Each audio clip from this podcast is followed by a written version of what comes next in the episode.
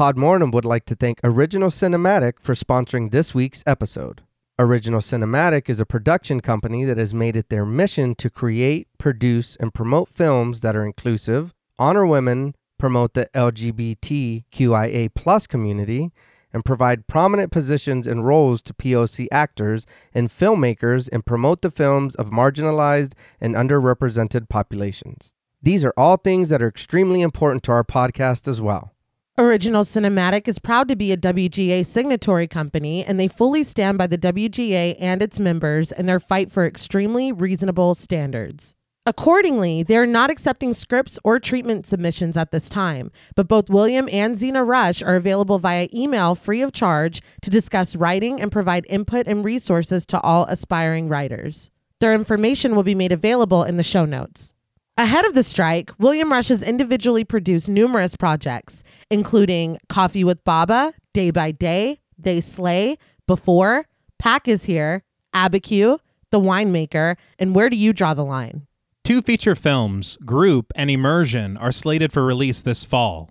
Absolutely no picket lines will be crossed, and no collective bargaining agreements will be violated in the making of either of these films. And very generously, Original Cinematic is providing all Podmortem patrons with a special link to view these films. If arrangements can be made, they will even schedule a virtual or in person screening for our patrons. We cannot thank Original Cinematic enough for their contribution to our show and the horror community as a whole. Now, back to our regularly scheduled program.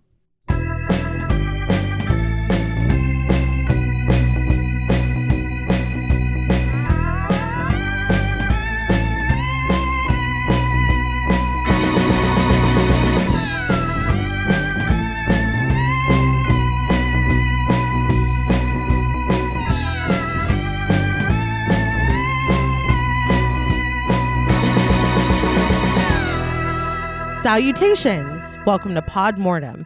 I'm Reneé Hunter Vasquez, joined as always by my co host, my husband, and my brother. Hi, I'm John Paul Vasquez. Hi, I'm Travis Hunter. This week, we are recording live from Bayou Burlesque discussing the 2022 horror thriller X. This film was written and directed by Ti West. Filmed with the quarantined cast and crew during the COVID 19 pandemic, X made its mark as the first installment of a trilogy. West set out to take the cliche horror film elements of sex and violence and integrate nuance. With a brave and talented cast, respectful nods to classic horror, interesting kills, and an intriguing story, X offers its viewers an undeniably unique experience. This film was recommended to us by friends of the show, Brent Payne, Michelle Moore, and Jeff Roblevsky. We want to thank them all for their support as well as this suggestion. So, what did you guys think of X the first time you saw it? So I remember the first time we watched this movie, it it uh it stuck out. Something in the movie stuck out a lot to me. Is that right? Um Something? Yeah. um and um the movie it, it's not bad. It's not a bad movie. I don't want to I don't want to and it, for me it, it's not bad and it's not great. It's it's kind of in the middle for me. Okay. I did enjoy it the begin the first time I, we watched it. Um, like I said, the the uh, the pornography element of it. Um, you know, you know, I'm I'm I'm kind of a pervert a little bit. Um, not a bad one though. You know, not bad.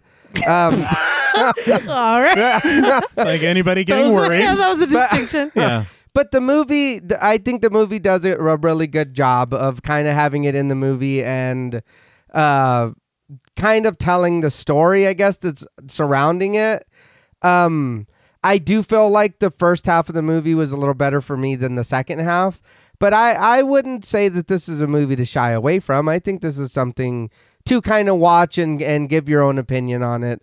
Um, but yeah, I, I I I still feel like I think I feel a little bit the same way when I first watched it. I'm kind of in the middle with it. It's it's a decent movie. It's not bad. It's not. Uh, I I know I don't want to be like it's not hereditary, but her because that's an entirely different kind of movie. It is. It is Yeah. horror, but it's different. It's dealing with different subjects.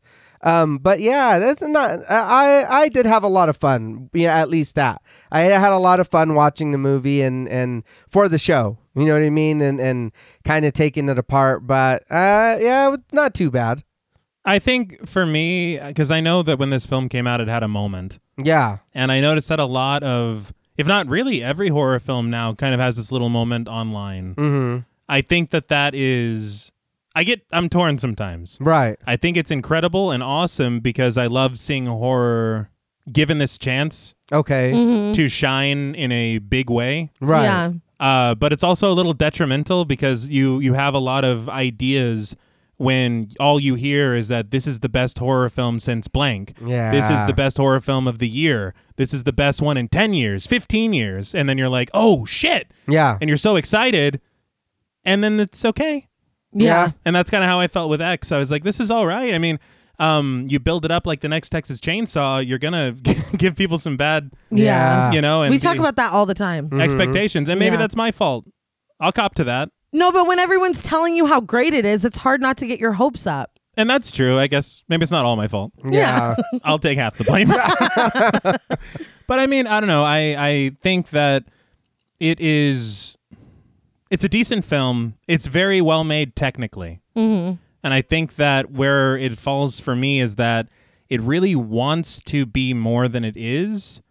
And I feel in a lot of places I feel its ambition and I feel its commentary. and then about halfway through they're like, what if we didn't do that? yeah. what if we didn't want to talk about any of this anymore? And Yeah. it, it loses me. Uh, no, I agree. I agree. I feel like the front half is better for me than the back half. Yeah.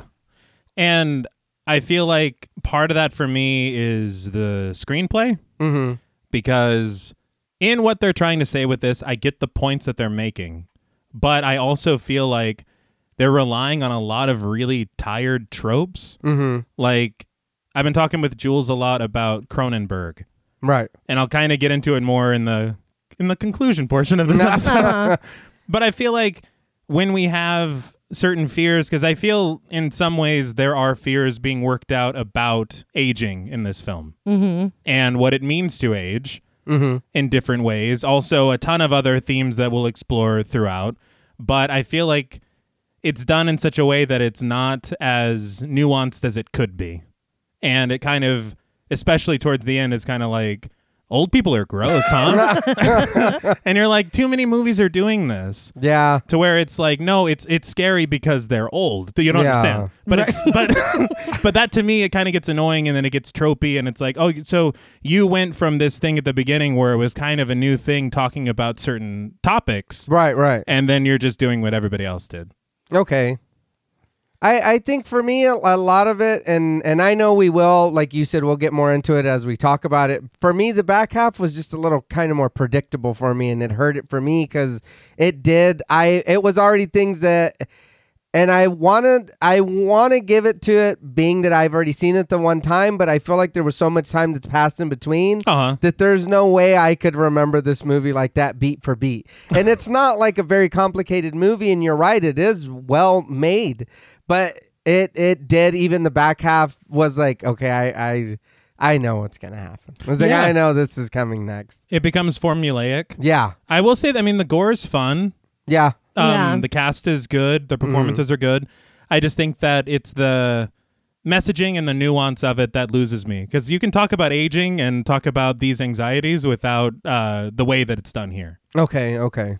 I get that. I took it in a very different way. This is going to be a really interesting conversation because when we watched it the first time, we all watched it around the same time because I think that somebody had asked us about it for a Talk Mortem episode. mm-hmm.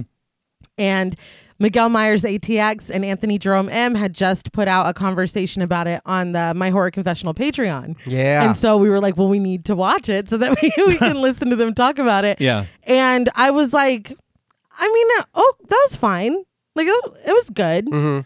And a lot of that was, I think, due to, like you said, to everybody being like, this is the next one. This is, this is the best horror film ever. You know, it's like, I, to me, it, it's not the best thing that I've seen in the last 10 years, but I mean, it was fine. Yeah. Mhm.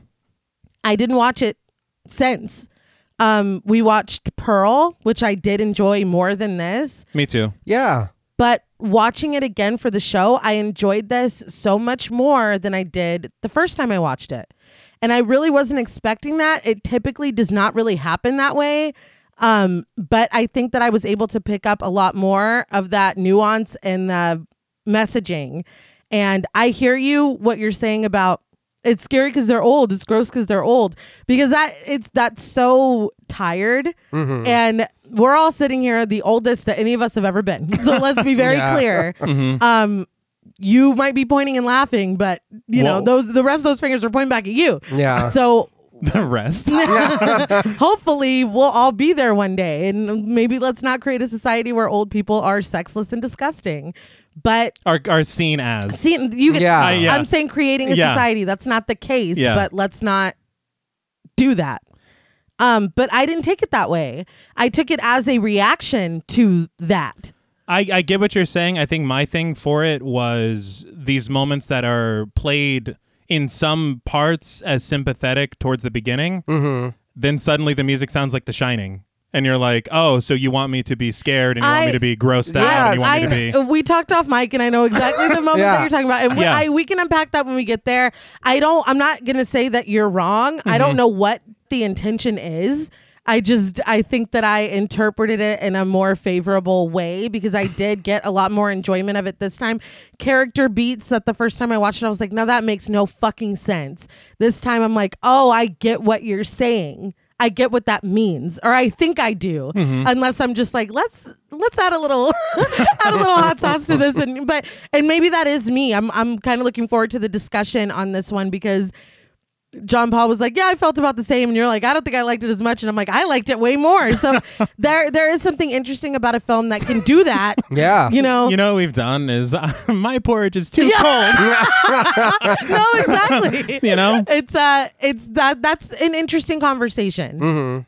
And before I get into the production, I do see your point and your side of it. I think it's a um, very interesting take to see it as a response to certain ideas. Mm-hmm. Yeah. I feel like I probably just don't give enough credit to that. I mean, it- who who the hell knows, dude? I don't But know. Maybe it's supposed to be. We're supposed to be like, "Oh, nasty. like maybe that was what, what the film wanted us to do. I just didn't take it that way. If it is, that's fucked up. Yeah. it is. Yeah. No, absolutely. That's why when you said that, I was like, oh, because I didn't. You know, Change the music is it's all. all about Yeah. interpretation. Change the music and the way that the shots are, the composition of the shots. Mm-hmm. well, the music. Well, you know, we'll get, we'll get, we'll get to it when we get to that scene. All right, because it's very sympathetic. It should be. Yeah. I got, I got notes on the production. so I learned from Rue Morgue in an interview they did with Ti West. And before we get into this, I do want to say that me and Ti West have a love hate relationship. It's very one sided. Yes, yes, you do. because he doesn't know that I exist. But the thing is, I really love House of the Devil.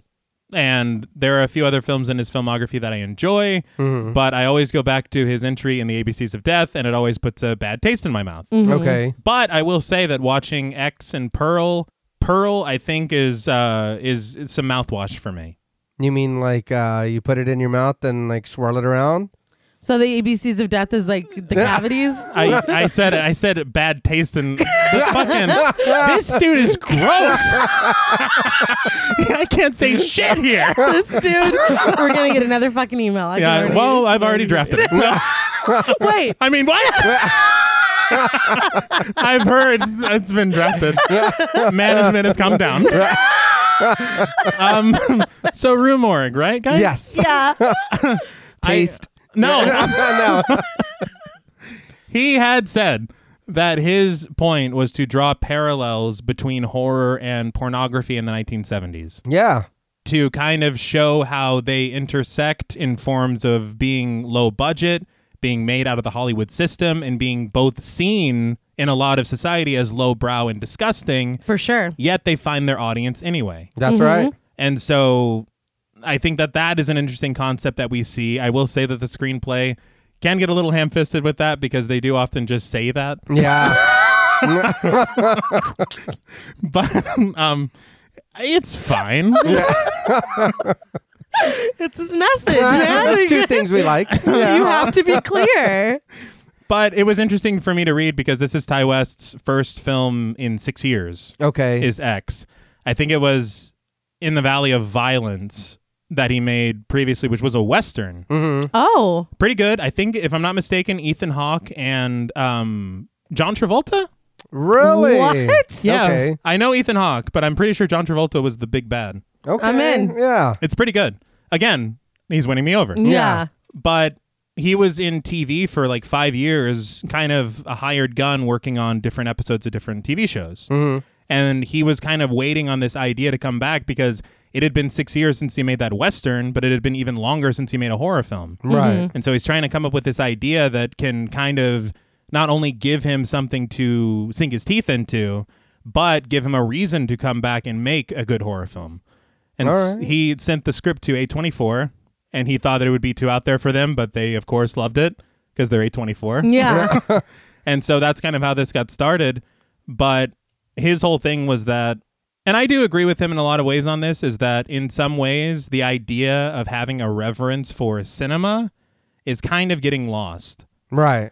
And it's because all of these intellectual properties, it's way more profitable to make the next Yeah. fucking Transformers or whatever, Mm-hmm. or it makes more sense to from a business standpoint than to take a risk on a filmmaker. mm-hmm. And this idea of cinema, your content, just a barrage of it at you at all times on all these different streaming platforms.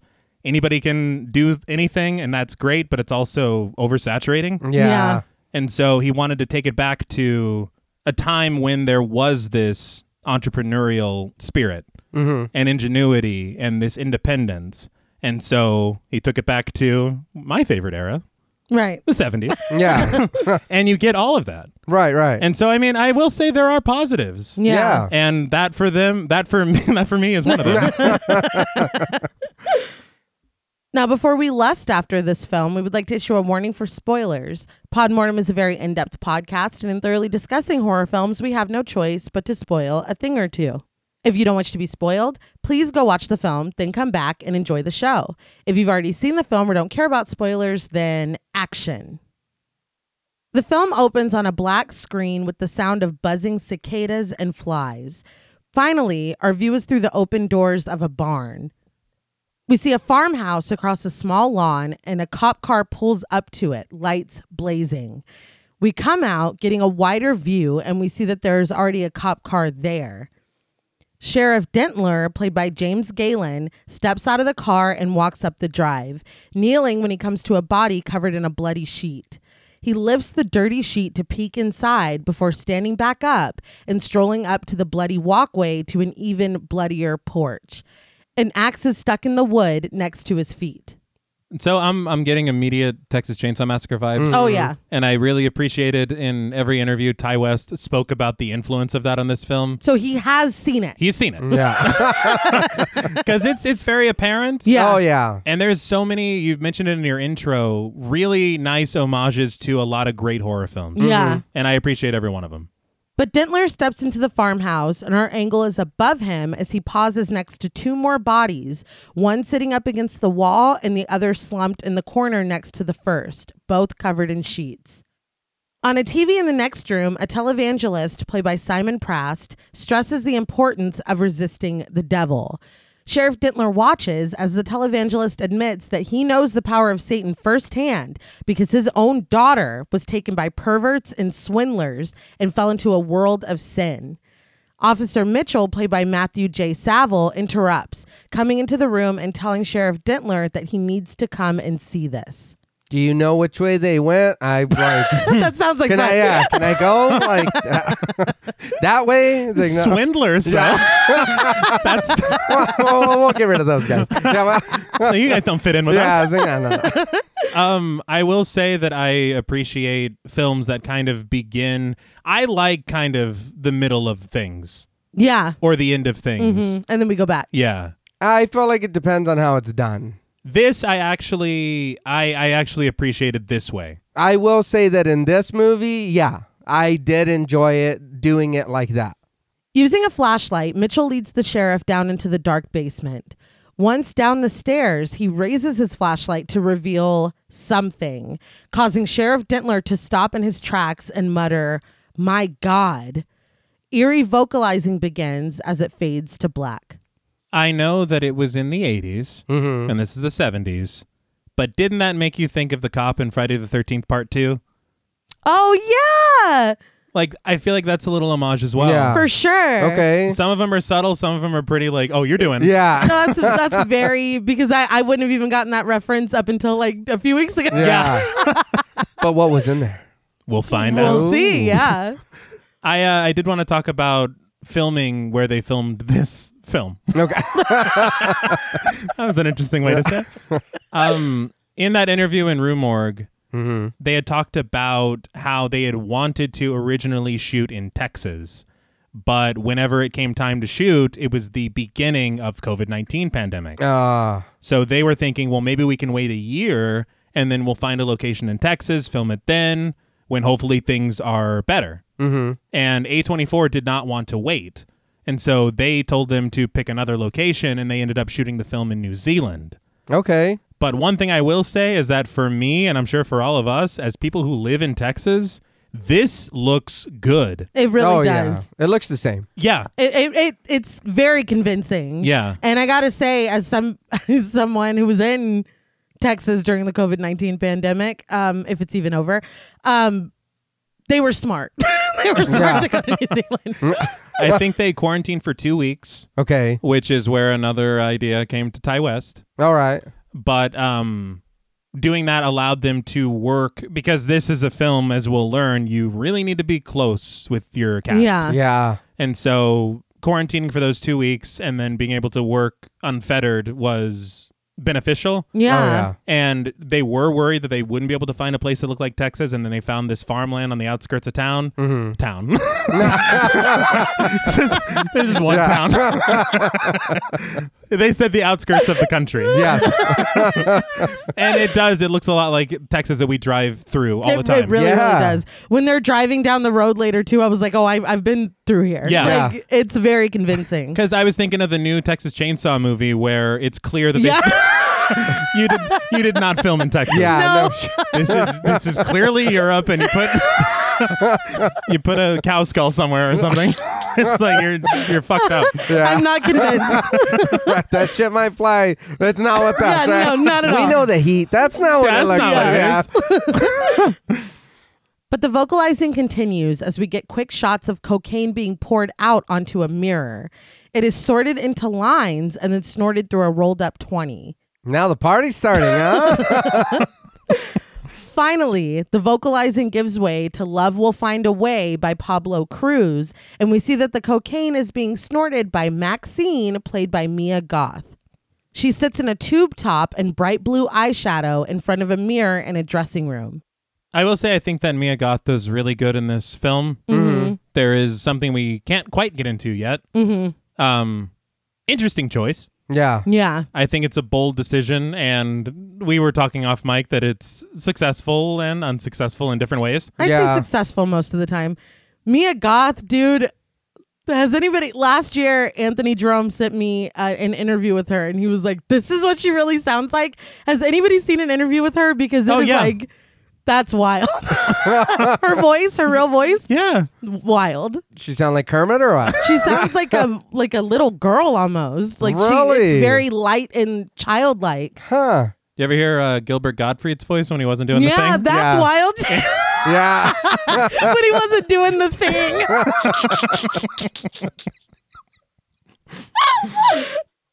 Wayne, played by Martin Henderson, comes in telling her to go easy on that, the cocaine. um, we haven't talked about Martin Henderson since The Ring, Yes. Yeah. and I was very excited to see him here. yeah. I, I think he does a really, really good job in his role. Yes. I do wonder if um with the character Ti West was like, now have you heard of Matthew McConaughey? Go for something like that. Because he's got the vibe, right? Yeah. Yeah. But as Wayne crosses the room to stand behind her chair, we get text that reads 24 hours earlier. And that is not a lot of time between this and what we saw at that farmhouse. Yeah. But at his request, Maxine kisses Wayne, and the kiss quickly turns passionate. When it breaks, Wayne tells her that she's special. She turns to look at her reflection in the mirror as he continues that there is nobody else like her. The mood is broken when he tells her to giddy up because time is money and everyone is waiting on her. He grabs his cowboy hat and quickly leaves, but Maxine stays behind, looking at her reflection in the mirror. After a moment of quiet contemplation, she tells herself that she's a fucking sex symbol. Only then does she stand to leave. In the summertime by Mungo Jerry begins to play, and we get an exterior shot of the building, revealing it to be Bayou Burlesque, boasting cocktails and topless entertainment. The mural on the building is a blonde woman with shoulder length hair, concealing her breasts with a look of shock on her face as a pelican holds her red bikini top and an alligator pulls at the back of her red bikini bottom. One thing I do want to say about the script, Mm-hmm. because I was saying some things in the intro, Yeah. if we all remember. Yes. We were, we were there. yeah. I personally enjoy the small bits of foreshadowing. Yes. Yeah. And there are quite a few peppered throughout. Mm-hmm. Yeah. Cause, uh, cause right now seeing that you just think it's like Jumanji or some shit. The animals are attacking her. Like, What's happening? The animals Yeah, are what the attacking her. But a door that takes up the bottom half of the woman's body opens abruptly, and out struts Bobby Lynn, played by Brittany Snow. Probably my favorite character. mm-hmm. I don't know why I love Brittany Snow so much, but I do. The first time I saw her, she was playing a Nazi in Nip Tuck. I don't know. I don't know why, uh, but I really enjoy her. And Yeah. I watched an interview with her, and she was talking about this is the first horror film that she did in ten years since Would You Rather Oh, wow. which is another film that I really, really loved that I feel like never gets its flowers ever. It was all right. I really liked it a lot. It was okay. I have I have written down about her being on Nip Tuck yeah. Yeah, because that was a very formative yeah, TV show for us that we should not have been watching. at all. But I will say that I do appreciate when an actor plays against type. Yes, Yeah. very much. And this is something completely brand new. and she does a great job. Yeah. Mhm. But with her blonde hair and red romper, she looks very similar to the woman on the mural. She struts confidently past us as we get text that reads Houston, Texas. Behind her comes Maxine, and behind Maxine comes Wayne. All of them hold suitcases as they climb into Wayne's van with the words plowing service painted on the side. I mean, Yeah. Oh, like Homer, right? yeah. Mr. Plow. Yeah. Klondike 5. Yeah. 3226. Except this is different. yeah, a little bit. Well, Well, you're- know, they were getting a little freaky with that jacket. yeah, that episode ended a little. I love how we both were like, Whoa, hold up, hold up. but he drives them out of the parking lot, showing that the building is surrounded by loading docks and seagulls. In huge font decorated in the American flag, the numbers 1979 take up the entire screen. As the van travels down the road, the station is flipped, and through the static for a moment, we hear the televangelist again telling us that we need Jesus before it finally settles on I Should Have Stayed Home by Jerry Reed. and uh, 1979 is an obvious, you know, Smashing Pumpkins reference. But my question, I was wondering, and we'll get into it later. How, how do you guys feel about the evangelist's inclusion in this plot? Um, I'm gonna I'm gonna be honest. I understand why it's there, Uh-huh. but I I mean I I really don't. I feel like we could have switched that out with anything, with something different. I feel like there might be other ideas. You know what I mean, and still kind of keep it the same story. Okay. I am reserving judgment until Maxine. I don't know how I feel about it yet. Okay. Okay, I'm gonna wait for a conclusion to the tale because this is the middle, right? Narratively, Yeah. Because Pearl is a prequel, and then Maxine. Maxine's gonna be a sequel to this. okay. Yeah. So I'll weigh No. in on Maxine. Yeah, you're right. You're right. All right. Fair enough. Because there gets to a point that I was like, I Yeah. Oh, I'm sick of this. dude. it's them pointing at the from Sunny. We've had enough of them. But in the van, Maxine sits in the passenger seat next to Wayne, painting her nails. Bobby Lynn sits in the back with the rest of the group, passing scripts out. She passes one up to Maxine before looking at her own copy labeled The Farmer's Daughter. She shows this to Jackson, played by Scott Mescudi, aka Kid Cudi, proudly pointing out her character in the script before marveling, Hollywood, here we come. Wayne corrects her, saying that they don't need Hollywood. What they have can turn regular people into stars, so they can do it all themselves. He calls out to the back for confirmation from RJ, played by Owen Campbell. With a smile, he calls back, Yes, sir. And while he is all smiles, in the rearview mirror, his girlfriend Lorraine, played by Jenna Ortega, sits next to him with an expression of worry instead of excitement. So I just have a couple points here. The first one is the tell don't show script going on right now. Where he literally says, This is a level playing field for people like us. which is which is wild. um, they made me laugh. Yeah. Um, but I wanted to talk about Jenna Ortega's casting Okay. because she actually auditioned for this role while they were filming Scream. Really? Oh, wow. Yeah. And so Ti West, he contacts Radio Silence because they made VHS together. Yeah. Mm-hmm. And so he's like, I think Jenna Ortega's on your set, and I just had a meeting with her on Zoom to audition for my film. Yeah. And they're like, oh, she's great. And they're like, you know, talking her up and everything. But she auditioned, and he was already ready to give her the part before he talked to his friends and everything. How mm. cool. But I just thought it was interesting because a lot of people were asking because of the timeline of the films. Well, did this, uh, did seeing her in Scream or knowing she was going to be in Scream influence you to cast her in this? Right. But he's like, no. No, yeah. That's really interesting. I saw um an interview with Kid Cudi where he was talking about this is his first horror film. And then he was like, because Jenna is in like a bunch of them now. And I was like, she's cranking them out, man. Yeah. Plus Wednesday. Like, Oh, yeah. Yeah. Isn't she going to be in Beetlejuice? Yeah. Oh, really? Yeah. Okay. She's everywhere. but Bobby Lynn reminds Wayne that he said the first thing when they did that topless car wash. And Wayne admits that that's true, but that would have panned out beautifully if the IRS didn't have a personal vendetta against him. so immediately you're like, this dude's a little slimy. Bobby Lynn doesn't seem fully convinced, but she assures him that she is always game. Her American dream isn't unreasonable. She explains that all that she wants is a paid for house with a big pool so she can float around on her knees and tan her titties. RJ starts to laugh at this, but Bobby Lynn isn't kidding. She says that people pay good money to look at what she was born with, so it would be a sin not to take care of it. Yeah. I want to tan my titties too. Shit. Lighting a cigarette, Jackson agrees. JP's like, why do you think I'm here? Yeah. Bobby Lynn turns to Maxine, asking what her American dream is, but instead of answering, Maxine just looks dreamily out the window. The scene ends, and we next see the van pulling up to a gas station. Wayne and Maxine head inside. Wayne scoops up a small basket, and as he shops around, he assures Maxine that if the kid he picked up from the college can put it together like he said he could, their days of struggle are over and he's out of the red, even if they only do half of the numbers that Debbie Does Dallas did. so Debbie Does Dallas came out in 78. So that's a year, Year before, before. this. Um, or for the movie set, it starred Bambi Woods. It sold over 50,000 copies on VHS. And at the time, it was the most successful pornographic film.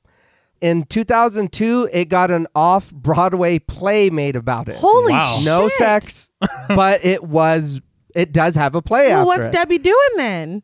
Well, I'm sure there's some suggestions of what's going on. well, it was one thing that Ti West was talking about in this era of uh, pornographic films having plots, Right. and where you could take the plot, I suppose, and make Mm-hmm. a play out of it. True. Yeah. Yeah. That is wild, those numbers in 78. Yeah. That is very interesting. So I can see why he's like, look, Yeah. we need to get in on this now. Hell yeah. You know? Well, you think about like the burgeoning video market Yeah. and what that can mean to anybody that has an idea and a camera. yeah. And more, he says more later that like having the, being able to watch this, to have the privacy to watch it at home, Uh-huh. I'm sure at this time was like invaluable. No, yeah. And and the thing is is that pornographic videos and images have been publicly accessible since the early 20s. In the 60s, its popularity skyrocketed due to VHS. And DVDs made it so much easier for these movies to be distributed. And companies come up and, hey, you know, we want to do this too. Uh, and, and right now, it is one of the most fastest growing industries on the internet. Like, and of, I mean, of course, you know? Yeah. Yeah. Well, I mean, and now I feel like it is uh, like now more than ever, I think in during the pandemic and everything, people really have the freedom to do it themselves. Yeah. Like I know, I'm sure their platforms take a cut or whatever, but to be able to monetize yourself and be like, no, I'm doing this in my home or wherever I feel comfortable, or you know what I mean? Like, You talk about an entrepreneurial spirit. yeah, yeah, you're right. In the 20s, damn, they were showing ankles and shit. no, Yeah. no, they were they were showing everything. but that was okay. Wait, right on. wait, wait, wait, wait. Because it sounded like you took a time travel in, the, in the middle of your sentence. Right, they were like- showing ankles. Nope, you're those like, titties. No, I yeah, had that's to fine. check. guys, guys, I, I'm back. Uh, it was everything. But after he mentions Debbie Does Dallas, Maxine proposes that they can make a film a week then, but Wayne advises her to be patient. Maxine counters that she's been patient her whole life, but Wayne says that that's just the thing about being patient. It's like, damn it, Wayne. yeah. I got to bring logic into this. you motherfucker. Maxine picks up a magazine and flips through it, insisting to Wayne that she needs to be famous. She's ready for the high life and sick and tired of not getting what she wants. I just want to say again the dialogue to have a character who wants to be famous say, I'm ready to be famous Yeah. is a She lot. is. Yeah. She is, and we get it. Yeah. She is clear about what she's got a vision board. Like she knows she's manifesting. She knows what she Well, wants. it's so she wrote The Secret. yes. she didn't even. yeah. But isn't this a fresh idea for them? Yeah, I think. I think. Well, no, it sounds like they've kind of been doing shit. She talked about the topless car wash. It seems like he owns that um No, but I- strip club. I mean, like making the movies and stuff. Making the movies, yeah, but Wayne seems like the type of guy that they've probably tried a few things and now he's yeah. like home or movies, you Right. know, VHS. this one more thing. You Yeah. know, he seems like that dude. Wayne promises that if she can help him keep the rest of the crew in line, he'll provide everything her heart desires. She says that he better. She's got cosmopolitan taste and she deserves the finer things in life. Wayne half heartedly agrees, but Maxine says that she's serious. She wants the whole world to know her name, like Lynda Carter. Wayne says that the entire world will be lusting after Maxine Minx once they see what she can do. He asks her if she knows why, and she coquettishly asks him. He says that it's because she's got that X factor. With the kiss, she agrees. Fucking A right. So for me, I thought that X was just simply the title because of the X rating, Mm-hmm. Yeah. But it's the title because of this thing that he keeps saying. Yeah. He's very committed to this Could idea. be both. Uh, So yeah, it's multifaceted. this thing that he keeps saying. yeah, this pickup line he keeps using. Because later on, he's like, "Because I told you." yeah. it's like we know. Calling her Wonder Woman, he tells her to grab them a loaf of Wonder Bread. But on her way, Maxine is peeking out the door at RJ, who is holding filming equipment and a boom mic. She snidely tells Wayne that she doesn't like RJ's girlfriend, but Wayne chalks it up to her not liking anyone's girlfriend. Maxine says it's because Lorraine doesn't say a word to anyone and she just stares at them. Wayne explains that she's probably just shy and she's never seen people like them before. But Maxine says that people that stare at her give her the creeps. Wayne reminds her that she better get used to it if she's going to be in movies. But outside, nips blasting, Bobby Lynn strides up to Lorraine, who is now holding the mic and wearing headphones. They just wanted to say hi. They- they were saying hi. What's up? Nips blasting. I gotta be honest, I don't remember writing that. That's what was in my heart. but Bobby Lynn tells Lorraine that RJ is cute and asks if she helps with all his movies. Lorraine says, sometimes, yeah. And indicating Jackson, dressed in a fresh ass powder blue suit, she asks if he's Bobby Lynn's boyfriend.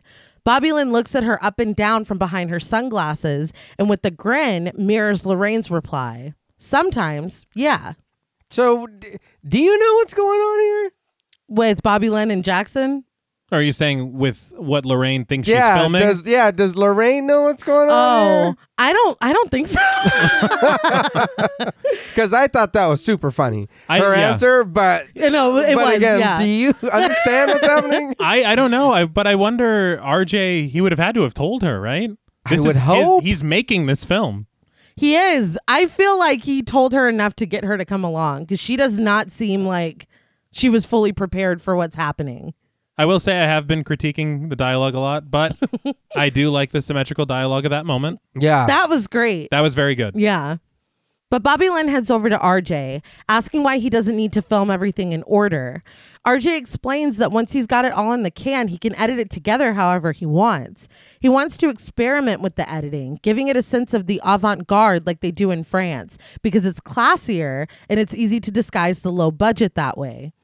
He shoots up at Jackson, who claps together a movie slate proclaiming this to be take one of scene four of The Farmer's Daughter. Under RJ's direction, he plugs the pump into the van, filling it with gas. From behind RJ, Bobby Lynn suggests that if he changed the angle, it'll look like he's using his own pump instead of the gas pump. This okay, this is a lot. because for me, she's like because he goes he's RJ's like, you know, editing and she's like, slow down, egghead. but she's like, if we get a low angle shot of it, hey, it worked, man.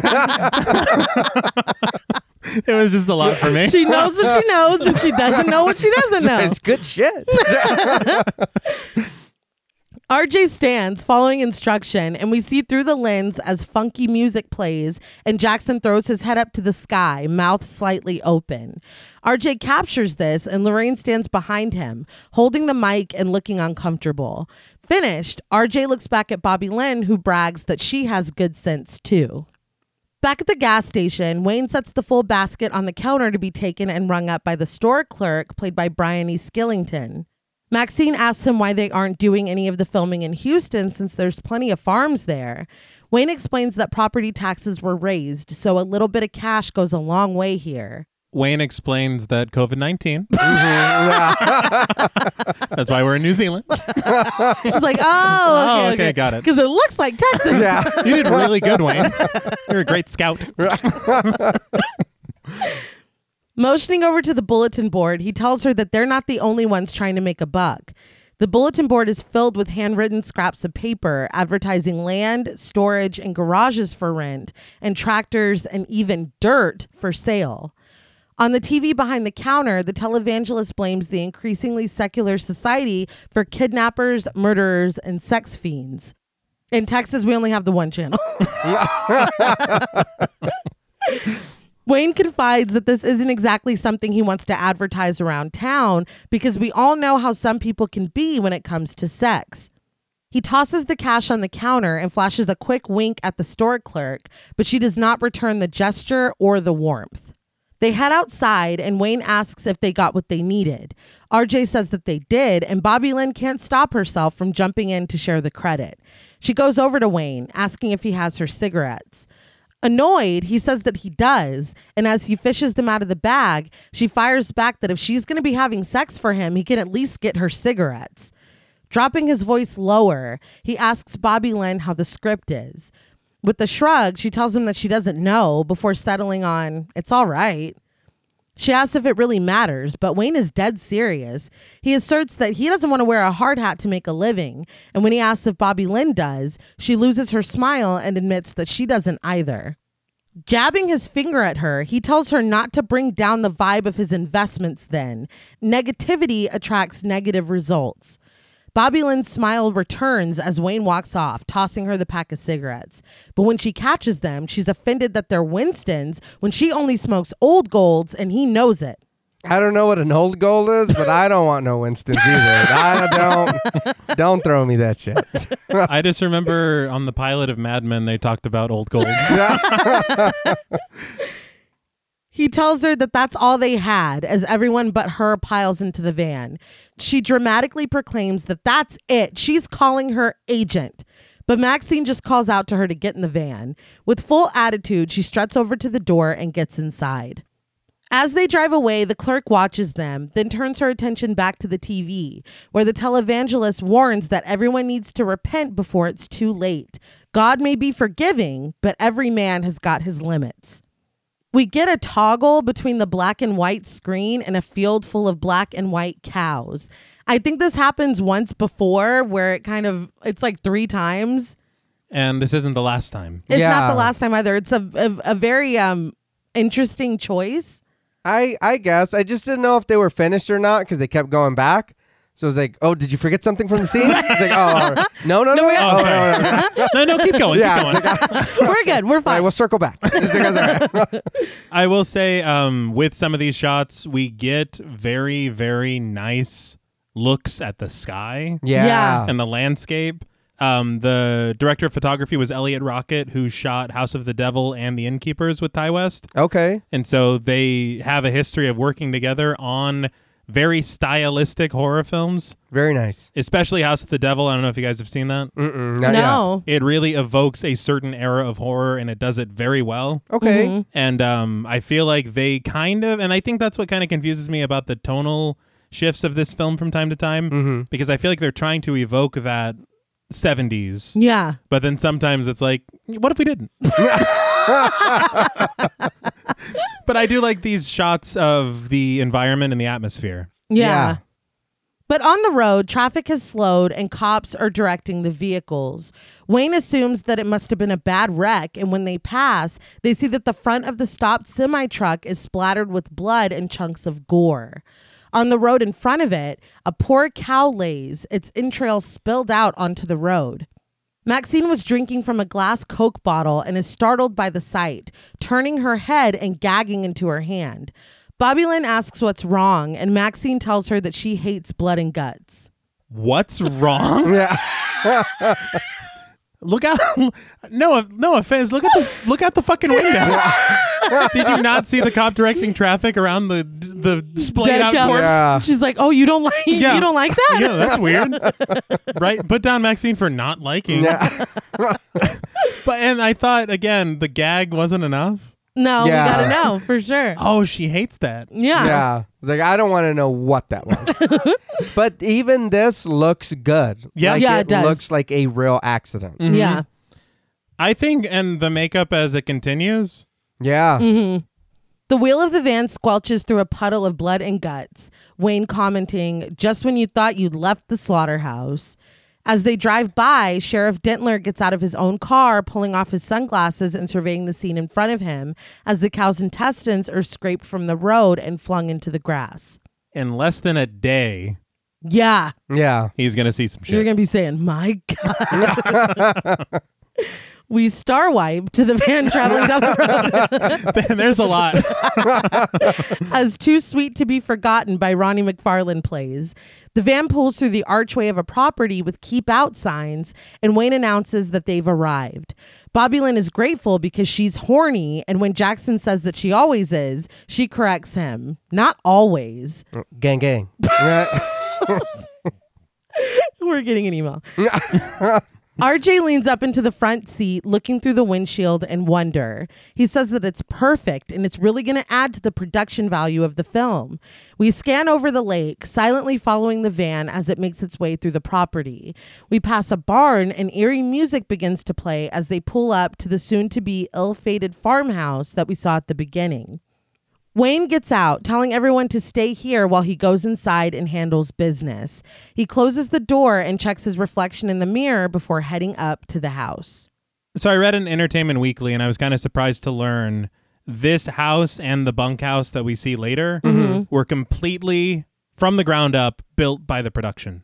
Oh, wow. Really? Yeah. All right. I thought that these that they found this farmland Yeah, That's yeah. what it looks and just like. used it. Yeah, that's it is. That is what it looks like. Yeah. That's crazy, man. Yeah, that's impressive. Uh, the production designer was Tom Hammock, who worked on basically almost all of Adam Wingard's films. Okay. And so you have this again, this group of people, Yeah. like we talked about. Was it You're Next, Yeah. which Ti West was also in? Yes.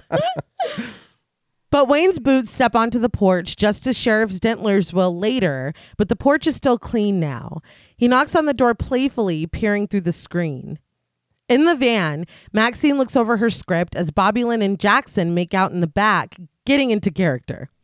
Lorraine scooches over to RJ, quietly admitting to him that this isn't what she had in mind when she told him she'd help him with the film. See, I don't think he told her Yeah. everything. Already annoyed, he tells her that they need to start somewhere. She tells him that it's smut, and he questions when she became such a prude. This seems to take her aback, and she protests that she isn't. She just doesn't understand why he's doing this. He explains because it's possible to make a good, dirty movie.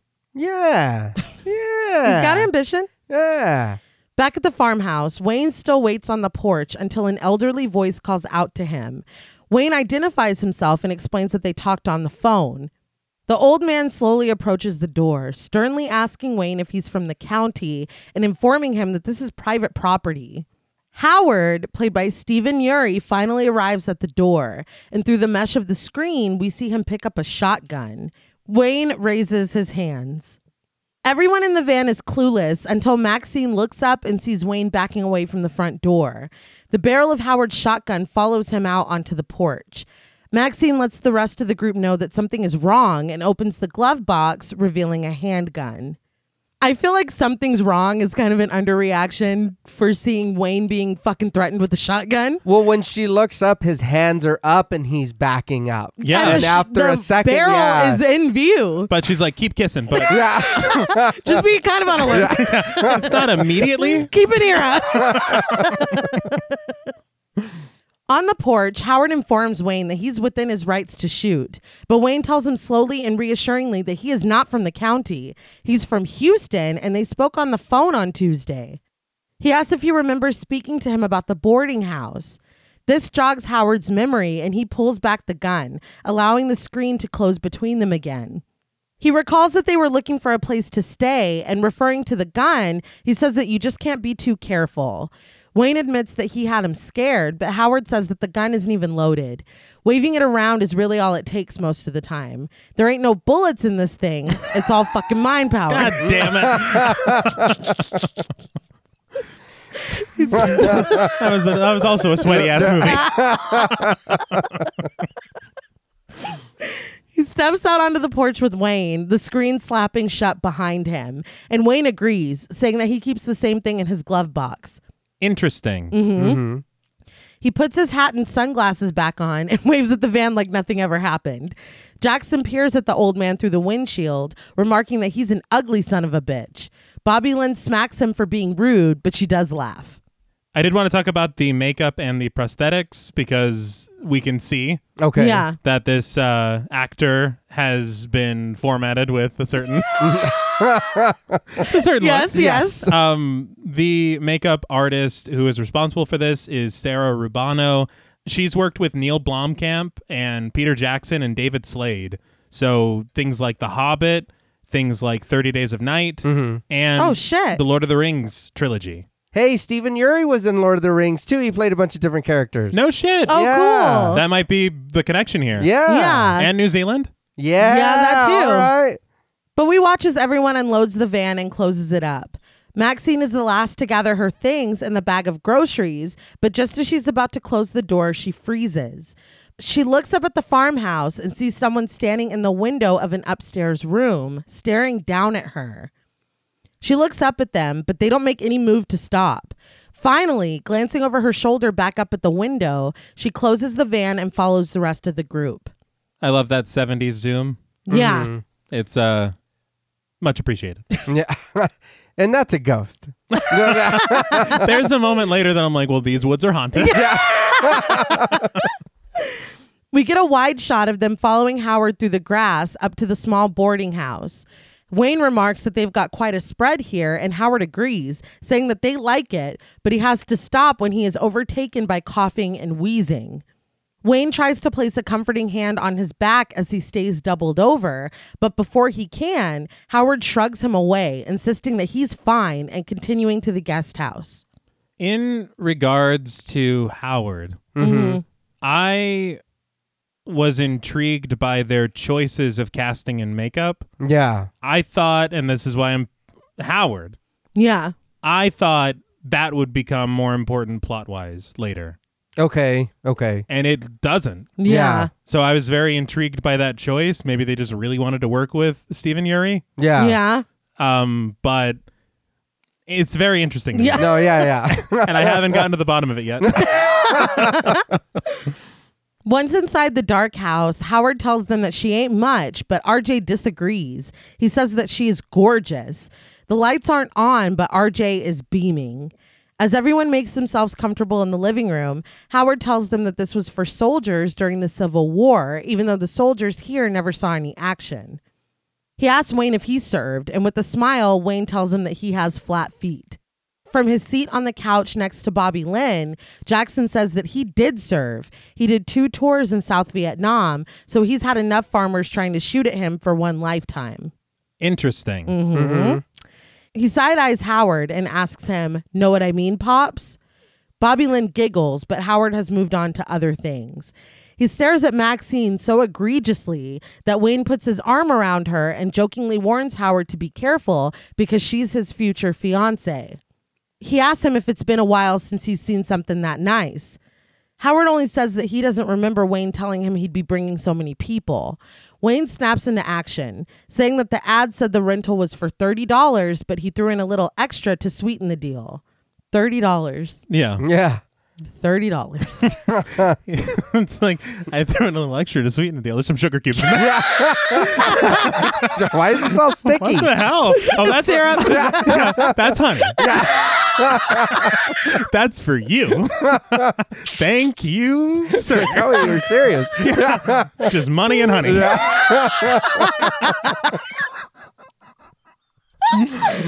Wayne pulls out cash and hands it just cash. just cash. And hands it over to Howard, He's just getting stung by bees. telling him that he hopes that's okay. Howard takes the money, but remarks that he doesn't think he likes Wayne. In fact, he doesn't like the look of anyone here. He says that his wife is next door, so he would appreciate discretion. With that, he leaves the house. As Wayne closes the door behind him, he promises that Howard and his wife won't even know they're there. I will say that question was very rude and did not get treated as rude as it actually was when he was like, "Oh, I bet it's been a long time since you've seen." Yeah. Yeah, that was that was a little weird. I was like, I don't know why you would need to say that. I don't know if it was him like being like, hey, like that's my girlfriend or whatever, or if it's him still like in salesman mode, being like, well, wouldn't you like, you know? Like, because I feel like he does that with Maxine a lot. I I don't know, but I I Well, I can't tell if he's defensive or Yeah. he's yeah, I don't. the I fe- salesman. you I- know what he sounds like? He sounds like a guy that wants to sleep in his fucking van off, off of my property. I don't care how much I Yeah. need, bro. yeah, we got enough honey in the kitchen, sir. Take your sticky money. Get out of here. This is useless to me. But it feels like he sees people looking at Maxine and he gets dollar signs in his eyes because that's what Okay. that's what we're doing here. Right. There were some shots of the bunkhouse that kind of, for me, evoked possibly a reference to the Evil Dead. Okay. Oh, You know what? I did think that for a hot second when I Okay. seen it, and Yeah. then I was like, it changed, and I was like, maybe not. I was like, but it was there. I know what you're talking about. Okay. So maybe because we both noticed the same thing. hmm And Yeah. he's been doing it the whole film Yeah. with Yeah. these random. Mm-hmm. Who knows? Once the door is closed, Bobby Lynn says that that was some stellar negotiating. She sarcastically compliments Wayne on his knack for business. Hey, but if that old man didn't want the honey money, then you didn't have to be rude. What's he supposed to do about it? I don't like you. Eh, give me my shit back. He's like, give me my jar of honey money back. He's like, we, we don't. I just imagining him just he has to fish out the thirty dollars He's like, fuck. with that little stick or whatever. yeah, that's always on those honey things, but I've never seen one. Yeah, no shit. I've never seen one in my whole life. Not in real life, no. No, only cartoons and marketing purposes. Wayne is preoccupied, though, staring out the window as Howard makes his way back to the farmhouse. But he's able to absently threaten Bobby Lynn that if she doesn't stop running her mouth, he's going to pull her off the main stage for a month. But Bobby Lynn reminds him that if he does that, he won't be making any money either. Maxine asks Wayne how he could just stand there and let Howard talk about them like that. Wayne tells everyone to just calm down. he's the one that dropped the ball. And he's like, everybody relax. but that sounds about right. Yeah. let it go. Right. Doesn't matter who did what.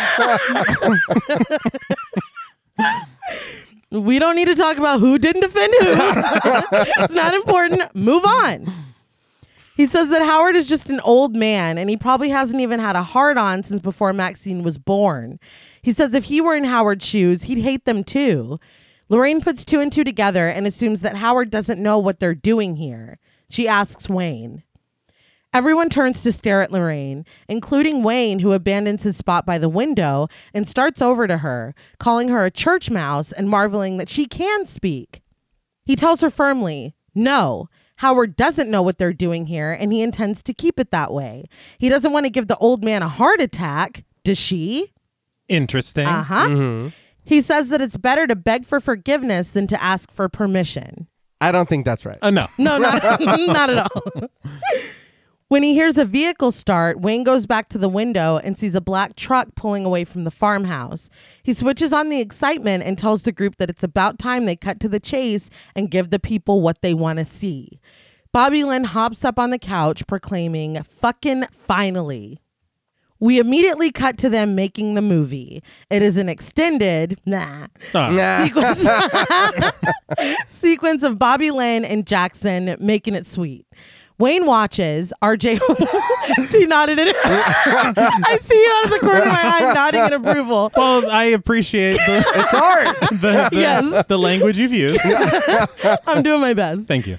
Wayne watches, RJ holds the camera and directs, and Lorraine holds the boom mic above them.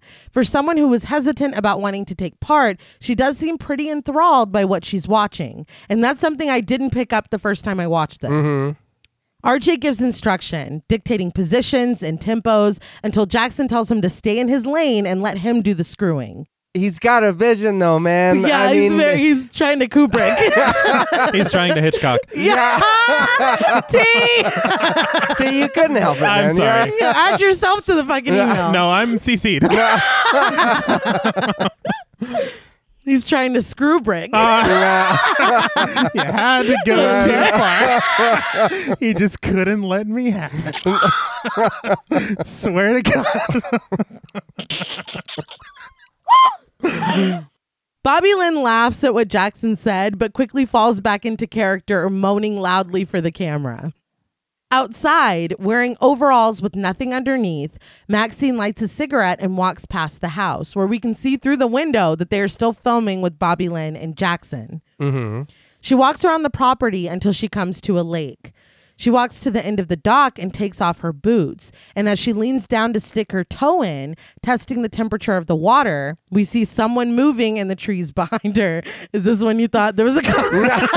yeah. Well, the way the way that it's lit, you see white hair. yeah. But it's lit in such a way that it's almost like ethereal. Yeah. Yeah, it's almost like that uh the Dr. Vanaken walk. Oh, it's like, like, Yeah. what the fuck's happening back there? It's also almost like I bring you life. yeah. So it's it's a lot. It's a lot going on. They finally step onto the path leading to the dock, someone with starkly white hair. After sticking her toe in, Maxine takes off her overalls and dives naked into the water with her cigarette. Back at the guest house, Wayne stands in the hallway with RJ. He excitedly admits that he doesn't know shit about filmmaking, but he knows for sure that people are going to want to see what he just saw in there.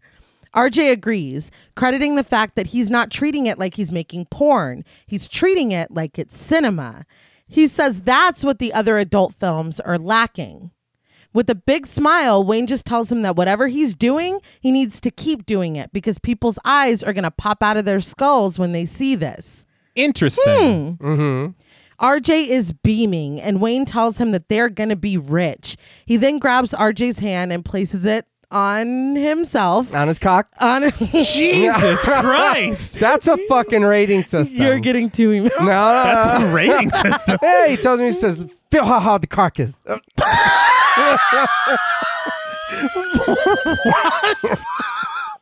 I don't remember Wayne being British. I was a little excited. I'm dizzy.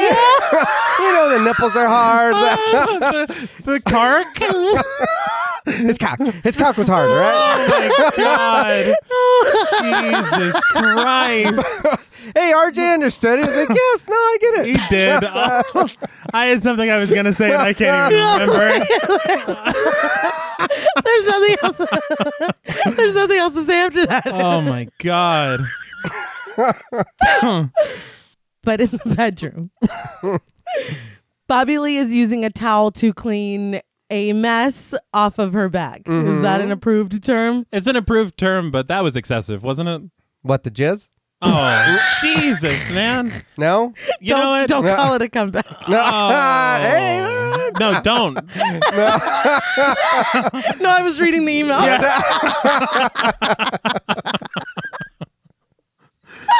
And we just did, wasn't that LL? We just did Deep Blue Sea. Uh, But she tosses the towel on the ground and it lands right next to Lorraine, who is putting her equipment away. When she notices this, Bobby Lynn apologizes to her. She lays in bed, smoking a cigarette, and Jackson stands in the window, both of them still ass naked. Bobby Lynn laughs, telling Jackson not to stand there like he's all proud of himself, but he is proud of himself. He flexes, saying that he was born for this kind of work. Bobby Lynn tells him that he didn't really do anything, it's all acting. He says that while she is good, she's not that good. To prove him wrong, Bobby Lynn moans and writhes on the bed, dirty talking and proving her point. Jackson looks wounded, but she tells him not to look so glum because he did fine.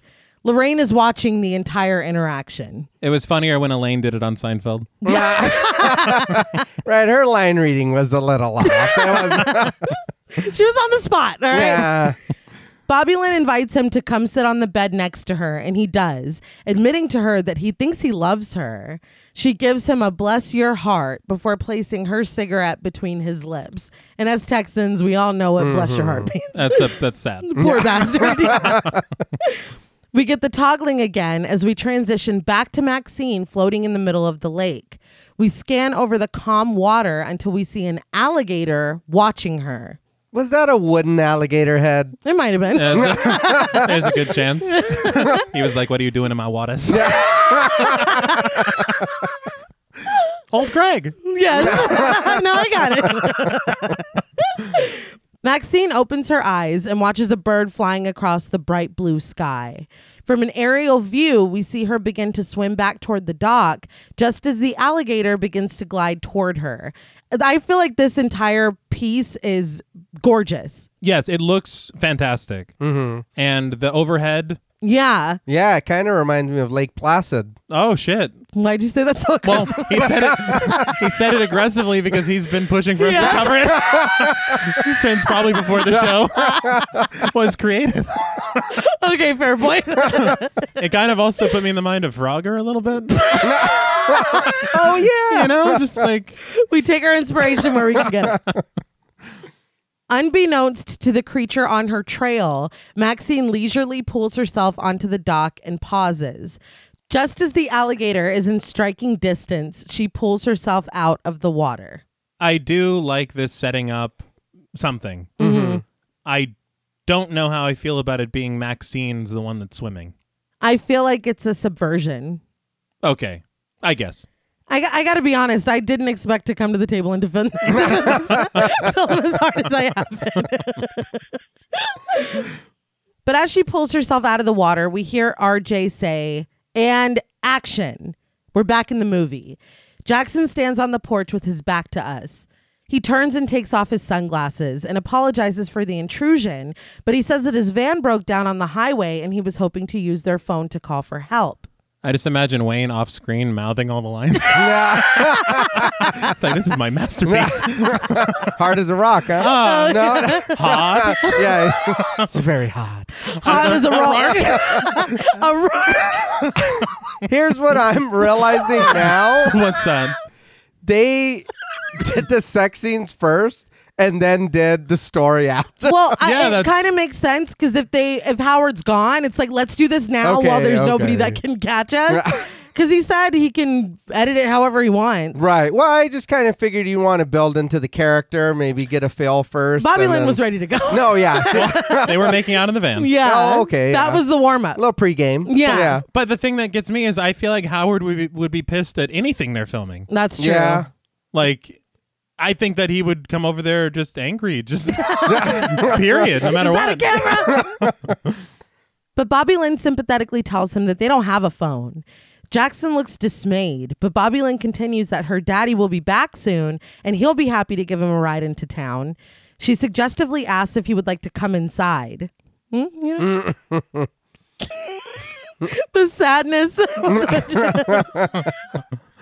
He's shaking his head. I'm not mad. I'm just I'm just disappointed. We zoom in on Jackson's face as he tells her, much obliged. He steps inside and Bobby Lynn slowly closes the door in our face. Maxine makes her way back, but pauses when she sees a woman standing on the porch of the farmhouse. The old woman with her stark white hair is Pearl, played by Mia Goth.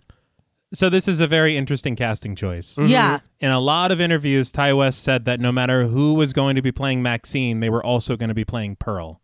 That's interesting. It is. So he had it intended from the beginning. Yeah. I will say too, the first time I saw this, it took me forever to realize that that was her. It took me forever to realize it was her. It didn't take me forever to realize that someone was wearing makeup. That's fa- that's true. Yeah, that's fair. And I will say that that casting kind of led me to believe that there would be something else going on later. Right. Yeah, Not what goes on as far as a prequel film, yeah. but something going on as far as maybe something supernatural. Mm-hmm. Or like maybe this farmhouse is like that beach where everybody Don't do it. everybody gets old. she did it. JP just looks disappointed. Yeah, that's where I that's where I'm disappointed. He's not mad. yeah. just disappointed. But she waves at Maxine and beckons her over to the house. Maxine is visibly uncomfortable, but she does as she's asked as the old woman makes her way back to the front door. He told you not to talk to his ghost wife. did. What are you doing? he had one rule. yeah. that was did. it. He's He- like, and don't shoot any pornographic films. And don't talk to my but he already said he didn't like us. he did. Yeah, he did. And you were there for that. But I mean, trying to be polite, this old woman is asking you to come over. Do you really just turn around and walk away? Like not I don't allowed know. to talk to yeah. yeah. they said I got to go back. Sorry, but we're not allowed. When Maxine gets to the screen door, there is no one there. She calls out to the woman before carefully opening the screen and letting herself in. She walks quietly through the house, calling out to the woman still, but receiving no answer. When she goes into the kitchen, there is a loud buzzing of flies, and we quickly see why. The sink and counters are full of filthy dishes. An empty pan sits smoking on a hot burner. I thought this was where he left his honey money. Where the bee's coming Yeah. to get it back. yeah. like, I'll be goddamn. Making me wash his money. Suddenly, Pearl is right behind Maxine. She offers her a lemonade, startling Maxine and making her take a step back. Lemonade? Please.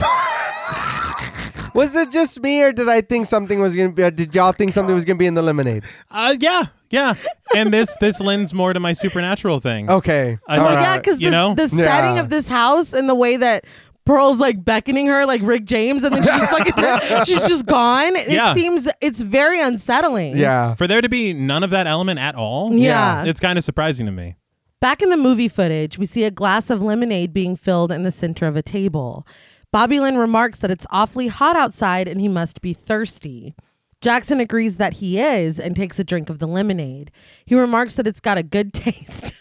Thank you. Wayne's like, I'm going to win an Oscar. Best original screenplay. as Bobby Lynn stares at him from the other side of the table.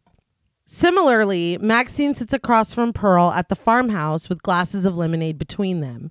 They sit in silence, and Maxine awkwardly downs her entire glass.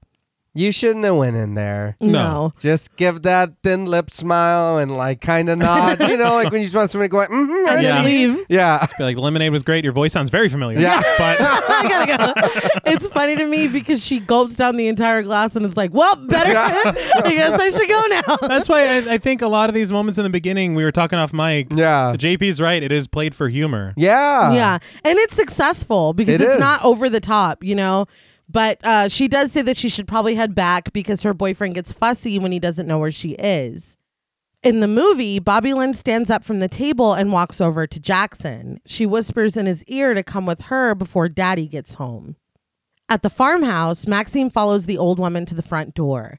She pauses at a dusty framed photo on the wall of herself and Howard, much younger. Pearl wears a wedding dress and she marvels at the photo, telling Maxine that she was young once too. She says that this photo was taken right before the first war, and she tells Maxine that Howard served in both wars and survived. She muses that there wasn't anything that he wouldn't do for her back then. We watch her reflection against the photograph of her youth as she chalks it up to the power of beauty. Her attention shifts to a photograph of herself, young and dancing. She says that she was a dancer in the early years, but then the war came and she learned that not everything in life turns out how you'd expect. So this to me is where the themes are successful. Yeah. Because what we're talking about, we're talking about aging, we're talking about the life not lived. Yeah. Right. uh, regrets and youth spent. You know, Mm-hmm. these things are universal, Mm-hmm. and I have no issue with anything yet. Yeah. I'm being honest. no, yeah. She turns to Maxine, telling her she's got such a special face. She tells her that she's beautiful as she advances toward her, and Maxine backs up, uncomfortable. Pearl invites her to look at her reflection in the mirror hung on the wall, and Maxine turns toward it. In the movie, Bobby Lynn and Jackson make out in front of the window in the bedroom. Bobby Lynn admits that she doesn't know what's come over her because she's never felt like this before. She warns him that if her daddy catches them, there's no telling what he'll do. As she speaks, Pearl is reaching out toward Maxine's side, exposed by the overalls. Just as she runs her finger down the side of her stomach, Maxine jumps back, startled. She asks what she's doing, and Pearl doesn't answer her. Howard's truck pulls up noisily outside, and Pearl tells her that she should go, and this will just be their little secret. Maxine asks for clarification. What will be our secret? But Pearl brings a finger to her own lips and motions for Maxine to leave. She does, sneaking out the side door as Howard makes his way to the front of the house with the groceries. But seriously, what will be our secret? Literally, Yeah. what do you think just happened here? You told me about the war. Yeah. Uh, Howard survived. Like, Yeah. down some lemonade. yeah, very quickly. The score pulses as Maxine peeks around the house. She waits until Howard lets himself in and runs across the field to the guest house, glancing behind her as she does.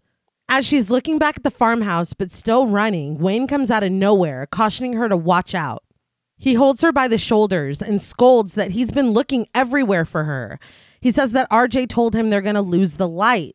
She apologizes, but Wayne just tells her to hurry up. She runs into a room in the guest house and closes the door behind her. She takes a bump of coke off the back of her hand and inspects herself in the mirror.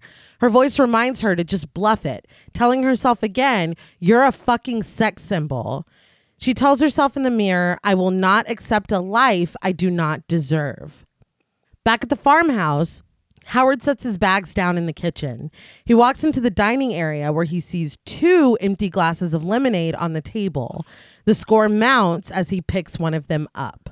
This leads to a certain suspicion later, Yes. which is interesting. And although it leads to like the least interesting kill in the whole film, Yeah. yeah. it it is plant. The seeds are planted here. Mhm. But I, I really did think he was just like my lemonade. Well, I'm like, she's like, this will be our little secret, and then just leaves the Yeah. evidence. Like, well, I'm, girl. I'm going to bed. Yeah. no shit. At the guest house, Maxine opens the door to her room, her makeup refreshed and in costume. Wayne asks her if she's ready, and in response, she kisses him passionately. She tells him, Let's go, and he follows her. The Devil Made Me Do It by Rasputin Stash begins to play as they set up the scene in the barn. Maxine sits on a stool in front of a cow, and Bobby Lynn pours milk from a carton into the bucket in front of her. She closes the clapboard in front of the camera, marking Farmer's Daughter, take one. That milk looked fucking gross, right? Like, what the hell was that? It was chunky. Yeah, that's what I was gonna say. It's chunky, right? Yeah. Yeah. They've been waiting on Maxine. It's been fucking sitting out in the It sun. was like, well, on screen you got to use yogurt. it's like what? Oh, okay, got to use mozzarella cheese, or else it doesn't- won't look like milk. Not mozzarella cheese. You get a good burrata. Yeah, that'll read his milk. That's RJ. RJ calls action as Maxine gets into character. Jackson approaches, saying that he's looking for the owner of the farm and he was told by his daughter that he'd find him in here. Maxine seductively tells him that he must have been talking to her sister. Jackson admits that her sister didn't mention her, but Maxine picks up the bucket and walks out of the stall, remarking that she's not surprised because her sister has always been jealous because she's younger and gets all the attention. Jackson's like, Is that fucking cheese in there? Is that cow made of cheese? what the fuck's in the bucket? Is it- and then now it's a science fiction film because this cow has been modified to create cheese. RJ's like, Yes, yes. Cinema, yes. She says that daddy never even lets her leave the farm anymore because he's very protective. Jackson says that he was just hoping to get a ride back to town before it got dark. Maxine stands in the middle of the open barn doors. She sets the bucket down and turns slightly to talk to Jackson over her shoulder. She says that they shouldn't disturb her father because it will only make him angry, and he wouldn't like daddy when he's angry. She turns toward him, bathed in the sunlight, and tells him that she can give him a ride. she gives him a ride, all right. But I, I hope his milk doesn't look like that cow. Jesus Christ. What has happened to this show? You knew goddamn well when X was on the docket that you were going to have to put up with a lot. I was unprepared. With the musical sting, we cut to dolls' faces, all made up with red lipstick and bright blue eyeshadow. We're in the farmhouse again, and we pan over to Pearl, brushing her wispy white hair in the mirror. She applies some bright blue eyeshadow. So obviously inspired by Maxine. Mm-hmm. Yeah. We cut back to the movie where Maxine is giving Jackson the ride that she promised him. Her moans echo, and she finally looks right into the camera. Yeah, don't don't break the fourth wall. We already know what you're doing And she does. Yeah, I think she Like- winks and some shit. egregiously. From outside the barn, loud moaning can be heard. We're in the POV of someone skulking outside the window. They can fully see what is being filmed and the fact that it's being filmed. Back inside, Wayne and Bobby Lynn stare at Maxine and Jackson in awe. Lorraine holds the mic above them and she too is entranced. Maxine's moaning echoes throughout, and we finally see that the person that was staring through the window is Pearl. In her mind, Maxine looks back at her and she is swapped with Maxine. It's Pearl now. Pogo Right in the sticking. Oh, uh, you know, I was trying to use funny, gonna- colorful you're euphemisms. All right, po- pogoing. Po- yeah, pogo, sure. pogoing. You're just Yeah. gonna hear my headphones Red- hit the table. Let's have some He's fun. got This the beat is Arthur sick. fist. Is it- The Arthur fist. I, I, I just I wanted to talk about the motion picture. The X- angle? X. No. no, all right. Jesus fucking Christ. all I was wanting to ask is you said it in your script that this is all happening in the imagination of Pearl. Yeah. Yeah. Okay, so Maxine does not see Pearl at all. I don't think so. Okay. I don't think she would just keep going because she was already pretty creeped out by her in the house. Yeah. And so if she's she was touching her and being weird, and if she's watching her Yeah. through the window, I don't think Would be looking at her like, nah, you, you like what you see or whatever. I That lady right there. she gave me lemonade. I know it's her property, so does this count as peeping, or is she allowed to watch? It's still peeping. still. If I go to somebody's house to use the restroom and they're looking at me, It's like I through the own this wall. house. but they got the barn doors open. No, peeping. no, it's still She's it's, like in full view in the doorway. it's still against the law. How does nobody see Pearl standing there? she's looking through the window. She's not in the okay, doorway. okay, okay. I mean, still, It is. It's definitely bad. It's peeping. bad. I was just asking because she was there. It was a hypothetical. yeah, because she's just there. Back at the house, Howard sits alone on a couch in a dark room. Pearl creeps in behind him, and when he gets up to leave the room, he stops and looks at her. With his attention on her now, she begins to move slowly and seductively. Howard's reaction is only anger, reminding her that they talked about this. She stops dancing and holds on to her husband, quietly pleading with him as she leans in for a kiss. He pushes her away, telling her that she knows he can't because of his heart. He leaves the room. He'll like blow up or what? I mean, I just I, I put my head down and put my forehead to my microphone. You know, like that uh, Jason. Statham movie where you he's right. got to keep What, going. or is Crank? that- yeah. I think it's Maybe the Howard opposite. is- It's the opposite of that. Maybe Howard is crank. he's like, you know, I got to go rescue these people. Jump into a fucking lake, swim across. I, I- got to stay alive. I gotta be honest, I don't know if the character's name was Crank. it's like, hi, I'm John Crank. That's- I have a problem. My heart. John Crank. Um, I don't know anything about that film except for Jason Statham's. in That's it. Yeah. Um, what my thing for this, for me personally, Yeah. is watching this scene, this interaction. You do feel sad and sympathy. Yeah. yeah. I want to continue living in that feeling Yeah. with these characters. I have to be honest, though. I'm pulled out of it by the fact that neither of these actors are actually elderly.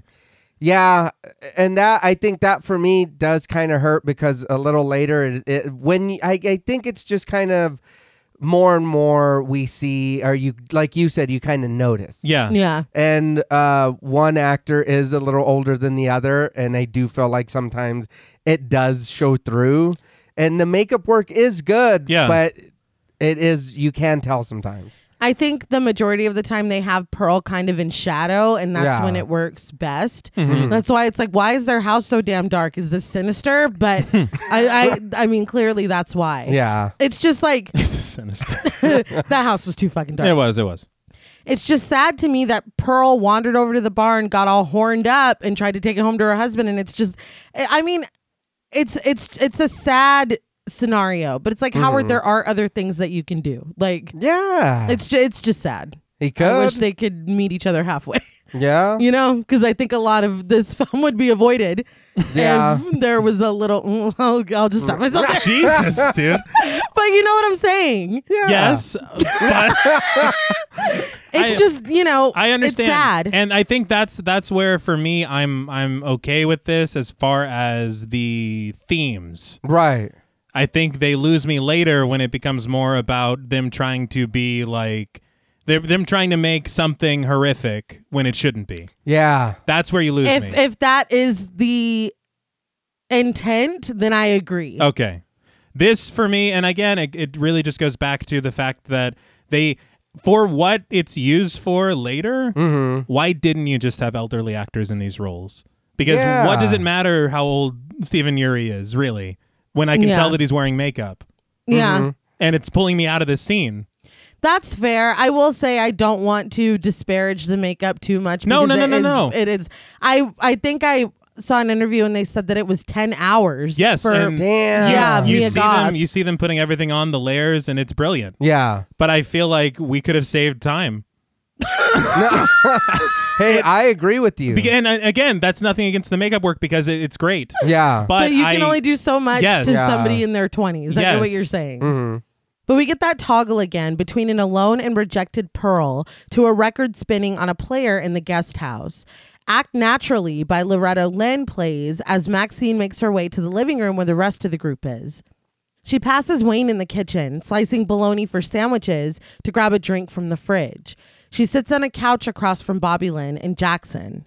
Bobby Lynn compliments Maxine, telling her that she was amazing during her scene, and now she sees why Wayne left his wife for her. I was like, oh, damn. Getting a backstory. yeah. God damn, dude.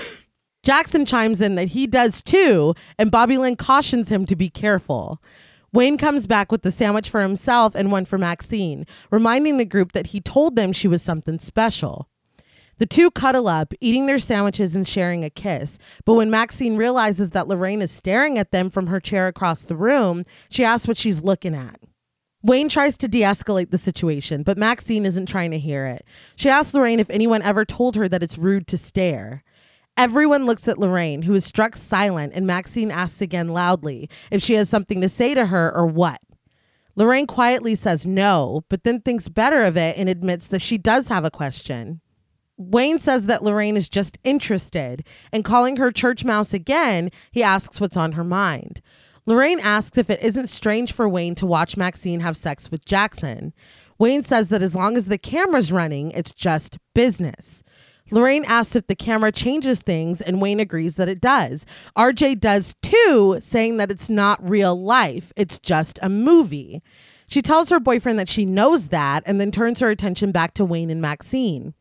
She asks them, What about love? Don't they believe in it?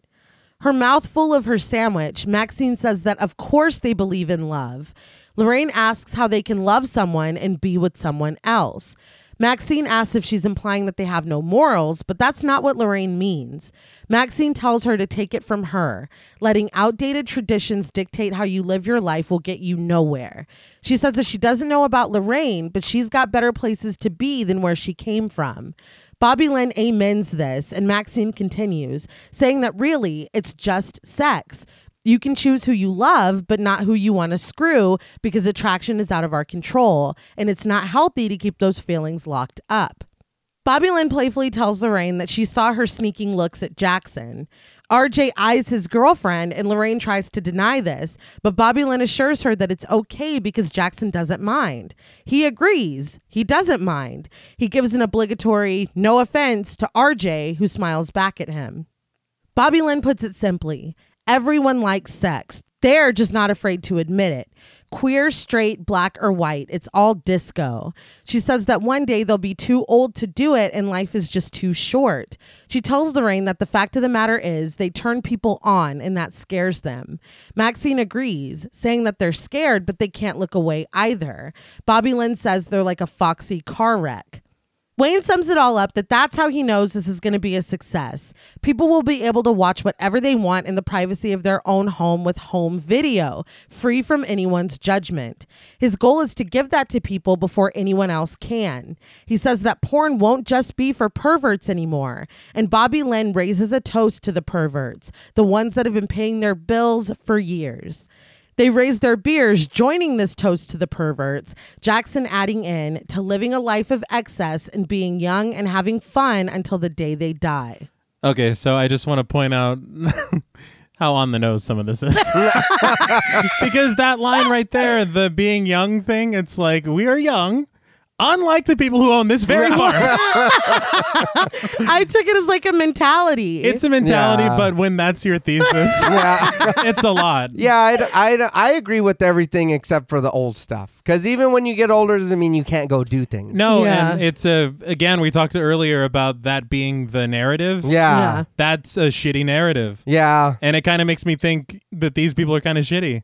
I mean, that's And they've been shitty to this couple this entire time. yeah. They Yeah. have. They drank that have. lemonade, didn't even say thank you. It's like, well, Be hitting the old dusty trail. I still like these swindlers. That's all right. RJ adds to the power of independent cinema. Maxine says to living life on their own terms and never accepting what self righteous naysayers have to say. Lorraine says that she doesn't know if she agrees with everything they said, but she admits that she did like what she saw today. this made me laugh out loud because she sounds like a high school football coach. She's like a good hustle. I did. Like, I did. right, you guys got pounded hard out there. I liked what I saw today. and on Sunday, oh, like a promo. yeah, we're gonna we're gonna take the Wildcats to the or whatever to the limit. They're crosstown rivals. it was just very Not funny. crosstown rivals. she says that she didn't think that she would, but she did. They all take a drink, and Jackson takes out a guitar. They all watch as he begins to play Landslide by Fleetwood Mac. Bobby Lynn supplies the vocals. As everyone soaks in these very abrupt vibes, the screen splits and we see Pearl sitting in front of her vanity in a dark room. I will say the song is obviously perfect. Right. Absolutely perfect. It's a perfect Yeah. song, but I was like, what in the life is strange? it's just I don't know if it's the placement of it because they're like, yeah, to to, to, you know, living life and fucking. Yeah. Well, I've Yeah. been afraid. this is very reflective. it's just very abrupt to what we were just talking And about. the thing is, is um that this seems this honestly seems more like Howard should be playing the guitar and Pearl should be singing it because it's very reflective of time of the past. Right. Yeah. But Right. they're like, live right now, and they're like, I'm Stevie Nicks. Well, it's, it's what they know how to play. Fleetwood Mac is very popular. Yeah, I I didn't care for this. No. I no, I understand the significance of it and what you're trying to say here. I don't feel like this belongs in this movie. And if you're gonna do it, do it a different way. Cause to me, again, I'm enjoying all the so far the perverted jokes, the whatever. I'm I'm enjoying this. This halted the fuck out of what was going on. You know what I think would have worked better because I do agree that it doesn't belong here, but I do think it belongs in the movie. If we had started the scene off with this Okay. okay. and then maybe And then- Lorraine is staring at Maxine and she snaps at her when the song's over and then we get that conversation Okay. afterward. Okay. Because we have the conversation and Lorraine's like, "I did like what I saw." And then we take a musical break and then Lorraine's like, "You know what? After." Yeah. So if, like if we had the musical break before and then Lorraine could have finished her thought, maybe it would have flowed a little bit better and it wouldn't Okay. seem so abrupt. Maybe, yeah. And it does, and I mean, I I'm very intrigued by the split screen editing and Yes, yeah. all that stuff. But I just feel like for me, there's a lot of moments in this film that are cool, but don't fit the film. Yeah, I I mean, I guess, but the the GTA Five screen splitting of it, I don't. You're not sure? I like don't it. know. But Pearl buries her face in a towel, removing her makeup. She sits in front of the mirror quietly, and we later see her lying on the bed alone. The screen now fully belongs to the group in the guest house, and Jackson finishes playing Landslide. As soon as it's over, in the new silence, Lorraine announces that she wants to do a scene in the movie.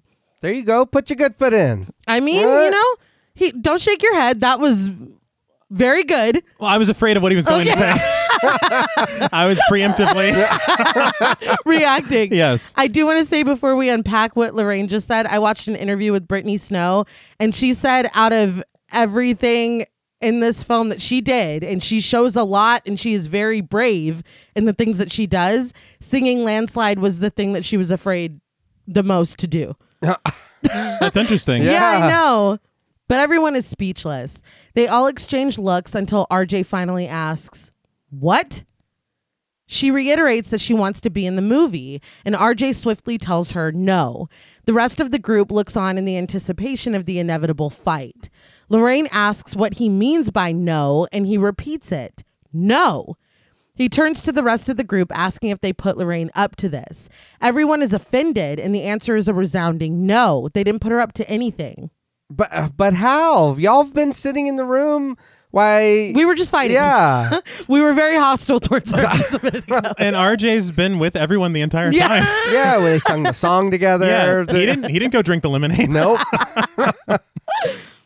Lorraine agrees that no one put her up to this. She's been thinking about it all day. On top of that, she's young, and if they're making a good dirty movie, she doesn't just want to be holding the equipment. She wants to be holding the equipment. yeah. Right. I know you're very proud of yourself. I put in my script, ha ha. ha. no, but she wants to be in the film. RJ says that she can't though, and Lorraine asks, says who? RJ reminds her that it's his film. It wouldn't make any sense because they've already shot half of it and the story can't just change now. After thinking it over for a moment, Lorraine asks why. He tells her it just isn't done, but she reminds him about Psycho and how much he loves it. He says that Psycho is a horror film and that plot change was a MacGuffin to build suspense, and that's not the type of film he's making. He is correct about that.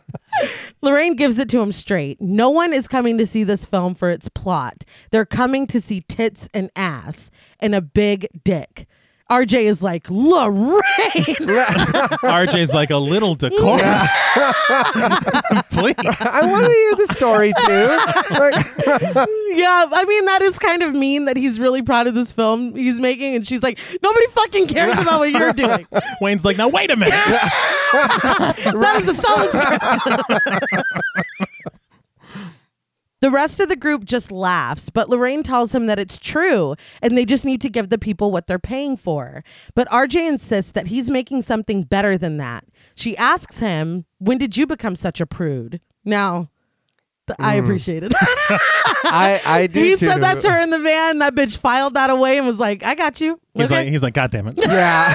I deserve that. Wayne finally speaks up, saying that he gets a word because he's the executive producer. He asks RJ to take a step outside with him before things get said that they could regret. I just want to point out one thing that did make me laugh. Um, in Lorraine's reasons for wanting to be in the film, Mm-hmm. one of them is simply, I'm young. Which, again, this screenplay, guys, I don't know what we're going to do with it. I didn't catch that before. Yeah. But She's like, not like the people. yeah. who Across own the farm. On the porch, RJ tells Wayne that he needs to back him up in there because things are awfully close to getting out of control.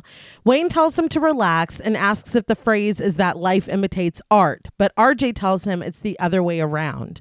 Wayne says it doesn't matter. RJ just needs to listen because he hasn't been 42 before, but Wayne has been 23 before, and he's got something to explain to him about young women. He says that if Lorraine is serious about this, and she does seem serious, she's going to do it whether RJ likes it or not. He says that if RJ tries to stop her, all she's going to do is go do it with an unknown amount of other people and an unknown amount of other films, and nobody wants that. He's like, we need her in my film. yeah. it's pretty clear, you know? Yeah. He says that really he only has one good option here. RJ is incensed, asking if his only option is really letting Lorraine have sex with some man whore.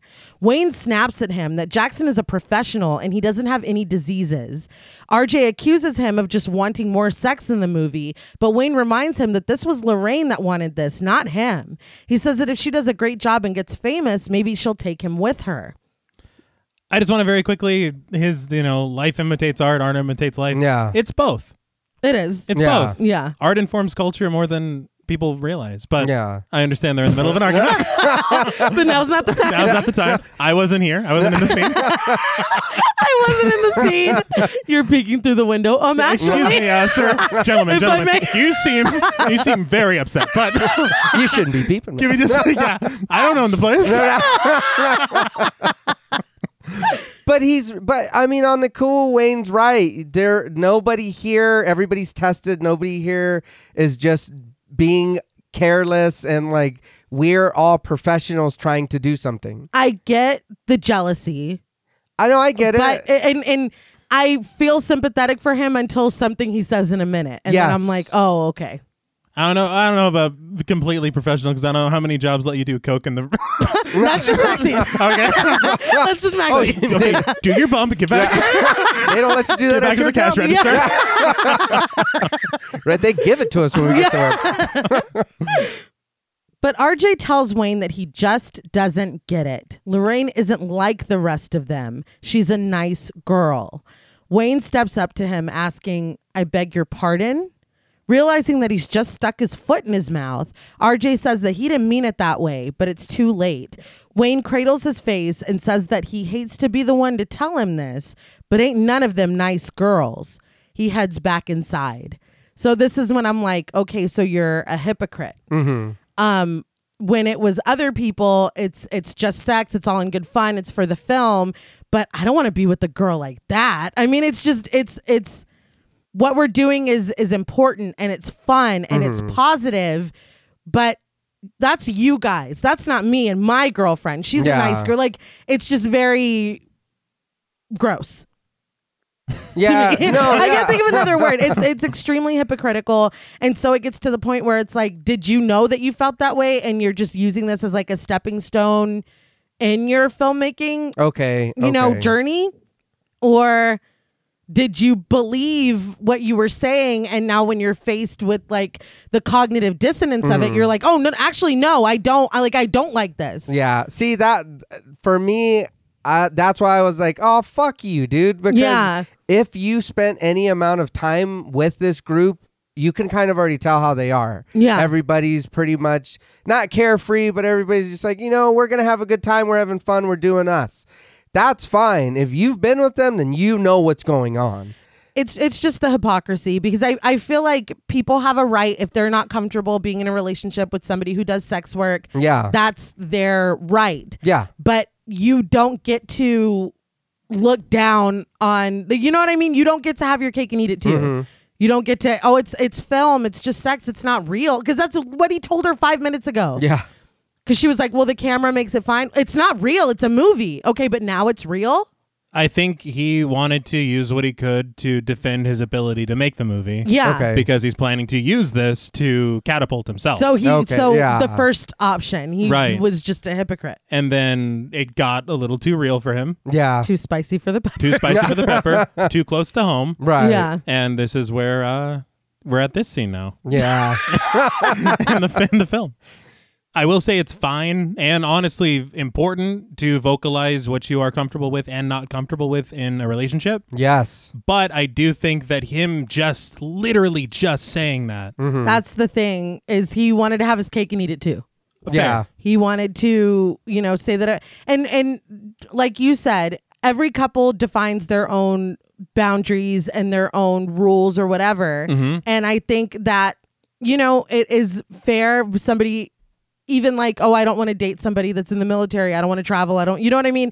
You're allowed to do that, but you're not allowed to kind of cater to these people that you actually think are beneath you and kind of use them as a stepping stone to raise up yourself. That's disgusting. Yeah. And, you know, to be like, no, it's cool. It's all gravy. It's it's film.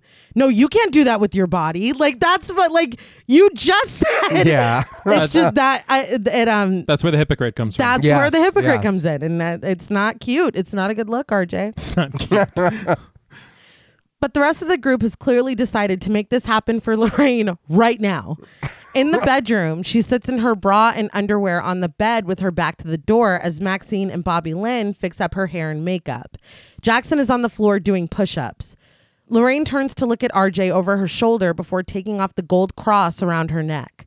Just piling on to RJ's misery, Wayne comes in and hands him his camera. It's like, Wayne, you couldn't shoot this one, dude. Like, you like, come on, that's a lot. He's like, look, you understand composition. Yeah. You got an better. eye, RJ. It's it's a blessing and a curse. As, as Lorraine positions herself on the bed and Jackson makes his way over, RJ puts on his camera, his eyes welling with tears. So I, I'm, I'm gonna be honest. I am a little curious because without a plot, where, where'd you just fit her in the movie at?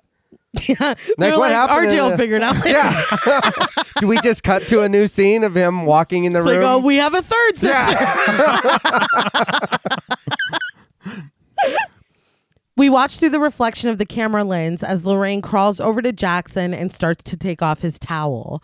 Music swells and immediately stops as in her bed in the farmhouse, Pearl opens her eyes. Later, after a nice shot of the moon, we see that it's bedtime for the film crew. Maxine and Wayne sleep in one bed, Bobby Lynn and Jackson sleep in another, and Lorraine sleeps alone. RJ stands under the running water of the shower and sobs. He lowers himself into the tub, cradling his head in his hands, and just lets it out. Once he composes himself, he turns off the water. we love the shot of the moon. Yeah. Of course, yeah. Um, there was something I don't know. There was something funny to me about Pearl waking up as this is going on because she can't hear any of this, but it's almost like she's like psychically connected to it. Yeah. That's why I was like, "There's something supernatural going on in this house." Yeah. There is nothing supernatural going on in No. this house. She's like, someone's getting it in somewhere. Getting it in. It's like an alarm clock. Oh, don't do it! don't, don't do it! It's an alarm Don't- clock. it's an alarm clock. That's funny. that I'm allowed to laugh.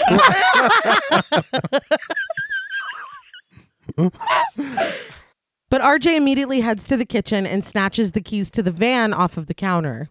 He goes to the van and starts it, muttering to himself, The hell with this. He says that Lorraine can have it and they'll see just how far they can go without him. He wishes them good luck finding their own way out of here as Don't Fear the Reaper by Blue Oyster Cult plays on the radio. So, little homage to Halloween, Okay. Yeah. the use of the song. Yeah. We were uh talking off mic and wondering whose van this is. Is he just stealing Wayne's van? It's very possible Oh yeah. because I don't think that this is RJ's van. I don't Yeah. either. I don't think that he would get a decal that said that on the side. Yeah. No. but he pulls away from the guest house and has to slam on the brakes when the headlights reveal Pearl. She stands in front of the van in a long white nightgown. Everything is silent besides the song. RJ gets out of the van and calls out to Pearl, but she just continues to stand there, not answering him. He walks over to her and asks if she's all right. We watch from inside the van as he starts to reach out to her and she turns toward him slightly, one hand hidden behind her back. He pulls his hand away from her and apologizes, but Pearl hugs him and rests her body against his, moaning softly. She rubs his back, and RJ is uncomfortable and eventually repulsed when she tries to kiss him.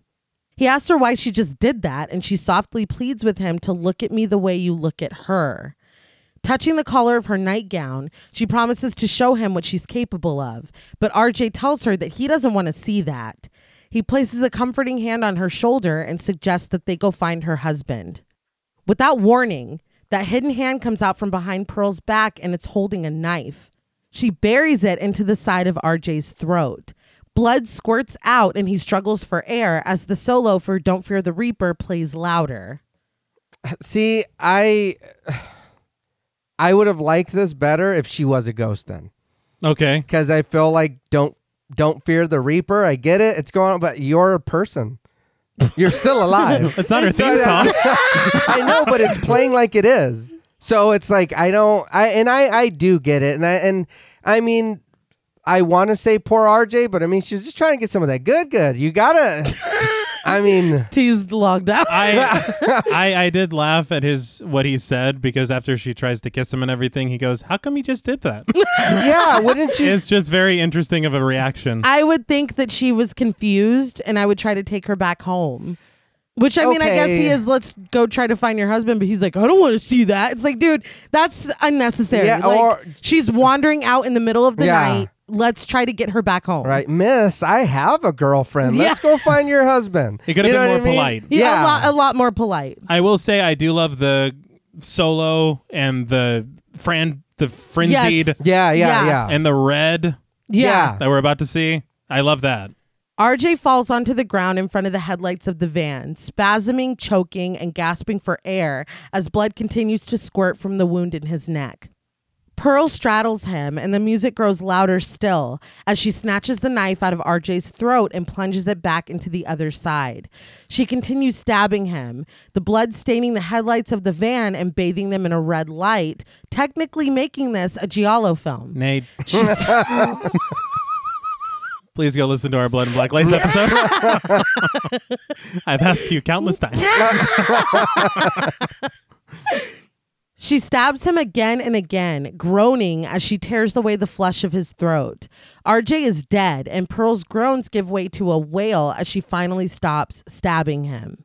I think at one point, before she stabs him the second time, mm-hmm. I think he says help. And I'm like, she's the one who's, yeah. but she's the one who stabbed. right, stop stabbing me now. Can you put some pressure? Let's try, let's try helping me though. Roy, help. I did read in Bloody Disgusting that this death was accomplished with a lot of work. okay. There were prosthetics, there was a retractable blade, and that initial jab into his throat was accomplished with the system of magnets. Okay. Whoa. Yeah, you wouldn't even think th- that something like that. No. No. But for the decapitation itself at the end, they built a false floor into the ground Mm-hmm. and they had an entire prosthetic body of the upper body, his uh, shoulders and neck, and obviously his head. Yeah. It's very important I for, for a decapitation. Um, made and placed there, but then they put a stunt man in the floor so that you could have the body twitches. oh, okay. So it's it's very well realized. Yeah. Yeah, it's um very brutal. I think that we have hit the point in From Dusk Till Dawn when um this is no longer the movie that we're watching anymore, Yes. True. which I do appreciate. I know again, I I will agree that the the first I don't even want to say half because this is well over halfway done. Mhm. Yeah. Um the first part is more successful for me, but I really like in From Dusk Till Dawn, I gotta applaud just that sharp turn. I I think I think we felt something we didn't know what, Yeah. Yeah. and for me, the fact that this is what it is, I'm a little disappointed. because Okay. it's it's just it's from here on out. It's formulaic. It's exactly what you think it's going to because be. it, Yeah. it did feel like something supernatural was happening, especially between Maxine and Pearl. Mhm. Yes. Um, you know, like that that uh beach. But I swear. But I'll give you that. It is not as successful, of course, as uh, From Dusk Till Dawn for me, but I did, I I do like it still. Right. And I think too, maybe it would have worked a little better if they didn't play so much of the older. They're way super old. Oh Mhm. man, these old people. Oh, people. like they're like they're yeah, weak, and she it's like just why do y'all keep bringing like you said T they keep bringing it up. Yeah. Young, young, the old, you're older. It's like I now I'm I'm seeing that. But I and I think that maybe me not like consciously seeing it, but subconsciously I was like, man, they're just they played them up to be this super really really older couple. Now she's fucking slicing fucked this up. up. what I thought with all of that being so prevalent, mm-hmm. I thought it was going to be almost like an, an Eliz- Elizabeth Bathory situation. Oh okay, And that to me, I mean, again, it's still playing on like those. to keep her young. Yes. Or Okay, yeah. okay. Okay. It's still playing on those tropes that are kind of annoying, but at the same time, I think it would be m- more interesting. Okay. And honestly, that makes it make sense why Mia Goth is playing both characters. Yeah. Because then she's just going to become Mia Goth at the end. Right. Yeah. Okay. But that's what I that's where I thought they were going, but then when she killed RJ, I'm like, "Oh no, they're not doing yeah. yeah, no, no, that's not what's happening here. But after taking a moment to catch her breath, Pearl gets to her feet and examines her hands. Still bathed in that red giallo light, Pearl raises her hands. I've, I've shaken my head a lot today. Pearl raises her hands over her head, just like in the picture of her that we saw earlier. Blue Oyster Cult is replaced with the calming piano of Oui Oui Marie by Chelsea Wolfe, and Pearl, lost in another place in another time, standing over RJ's brutalized body, begins to dance. I will say Chelsea Wolfe and Tyler Bates did the music for this film. Mm. Okay. Tyler Bates has done like countless things. Mm-hmm. Uh, but I do like Chelsea Wolfe's voice. I believe she's a singer-songwriter. Okay. Um I I like and this is one of the things I was talking about. Mm-hmm. I like this moment. Okay. Does it work for this film? Mhm. I don't I don't know. Yeah, it almost feels like she's emoting after she got a kill. like I do that Oh all the oh my time in Fortnite. So I was like, oh, oh, she's Like so I teabag get it. him? yeah, yeah, right. Teabag him, get him, get him, Get him. Right, be Jesus toxic, be toxic. Christ. I just I just think that because it's so it's a, it's very jarring. It's a very interesting visual Right. and it looks very good. Yeah. Does it work in X? I don't know. I say yes. Okay. I the first time I saw this, I was like, okay, but the I it's just um, she has kind of regressed in a way, and you know, I uh Into what? Leatherface? no, What? he did dance too, Yeah, but, but no, no, no. I feel like, and I don't know. Um, John Paul had said because it was like I don't. It's so weird how much more I like this this time, and he was like, "Do you think it's because you saw Pearl?" And I was like, "Maybe." I I was actively trying to not let that influence us because we're not talking about Pearl. We're talking about X, Mm-hmm. but maybe. And there is a straddling situation that happens in Pearl, and she was straddling RJ. So I'm wondering if she's just like kind of flashed back to this other time in her life when she, you know, did feel more free or did feel more, um, maybe more had more agency over her body or or more desirable or whatever. Okay. Not that old people aren't desirable, but that she's not getting the she's not getting her needs met where Right, she right. is in life right now. But I will say her dancing in Pearl was more show tunesy, wasn't it? It was, but you know, again, this is this woman. I don't know if she's got show tunes in her, man. like, Yeah, what what was it? Uh, I'm writing a letter to daddy or something. It's close. it was hello, my baby. but um, you know, I don't know. I, I I feel like this is really um beautiful and sad, and I I really like switching from Blue O- Oyster Cult to this like cover of Oui Oui Marie. Mhm. I don't. It's just something about it was you know kind of haunting and and sad and beautiful to me. no, and the thing is, is that it is. Yeah. But I feel like we're doing, we're we're trying to do too much. We're doing Yeah. a lot. I will give you that. but once she's finished, the vocals end, and Don't Fear the Reaper is heard again through the speakers of the van. Pearl shuffles to the driver's side door and lets herself in. She twists the key in the ignition to turn the van off, and the music stops. Back in the guest house, Lorraine wakes up to find herself alone. She steps out into the dark hallway and softly calls out for RJ, but of course, she doesn't get a response. She continues through the darkness and stillness of the house, and when she sees that RJ isn't in the living room or kitchen either, she looks worried. She steps onto the front porch, looking and listening, but receiving nothing in return but the chirping of crickets. From inside the house behind her, a hand raises up before coming down firmly on her shoulder.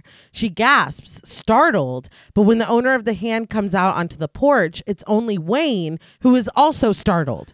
if I'm ever looking for something in the dark, don't, Don't do fucking touch me. you can use your words, dude. Yeah. For real, though. And you clearly see that it's Lorraine. I don't know who you are. no Yeah. shit. He raises his hands and asks what's going on. Lorraine tells him that she woke up and RJ is gone. She asks him earnestly if he thinks that RJ may have left her. And wearing tiny undies with his hands planted on his hips, Wayne reasons that the van is still here, so RJ must be around here somewhere. He doesn't notice that it's in a different spot. No, Yeah. not at all. Honestly, well, we all saw RJ head off that. Oh no, I'm sorry. We saw RJ's heads off that way. Yeah. My bad. You're right. You're right. Common mistake. Lorraine is visibly upset, and Wayne tries to console her. He rationalizes that it's not like her dog ran off. RJ's probably just processing what happened. He tells her to just get back to bed, but she feels guilty. She says she didn't mean to hurt him and that she doesn't want to break up. Wayne tells her that RJ will get used to it and things will be fine. He promises to talk to him in the morning, but just as he's heading back inside to go back to bed, Lorraine pleads with him to help her find RJ. Annoyed and not bothering to get dressed or even put shoes on, Wayne is like, All right. Closing the door behind him as he heads out into the night with Lorraine, he vows that he's not getting in the middle of any more of this shit. Yeah, I don't want to have to go out here and help you look for this dude, man. nah, he, you go look for him. I'll wait right here for you. No, I, can see you from here. I I feel like he should have at least put some shoes on. Yeah, Yeah. the shoes. Yeah. Especially walking into places like we were just in that barn with the gross milk. Yeah, We know how what it is if in some there. of that milk got on the floor, dude? You're gonna step on it? That's gross. or or worse. or worse. As Lorraine walks through the grassy field toward the farmhouse, RJ checks in the barn. He whispers, asking if RJ is in there and telling him that this is not the way to handle this. Um, I don't mean to laugh, but it's funny to me how married Wayne is to the idea that RJ is in this barn. And Yeah. it continues. There comes one point that it's like, dude, he's not here. yeah, no shit. He is not here. I would have took two steps in and took my ass back outside. Well, so what? Is he like in one of the horse pens, just like, Yeah. just like crying and sobbing so he can't hear him? He's Because laying under the hay. if I've called you 15 times and you Yeah. haven't answered, I'm not going to keep giving you advice.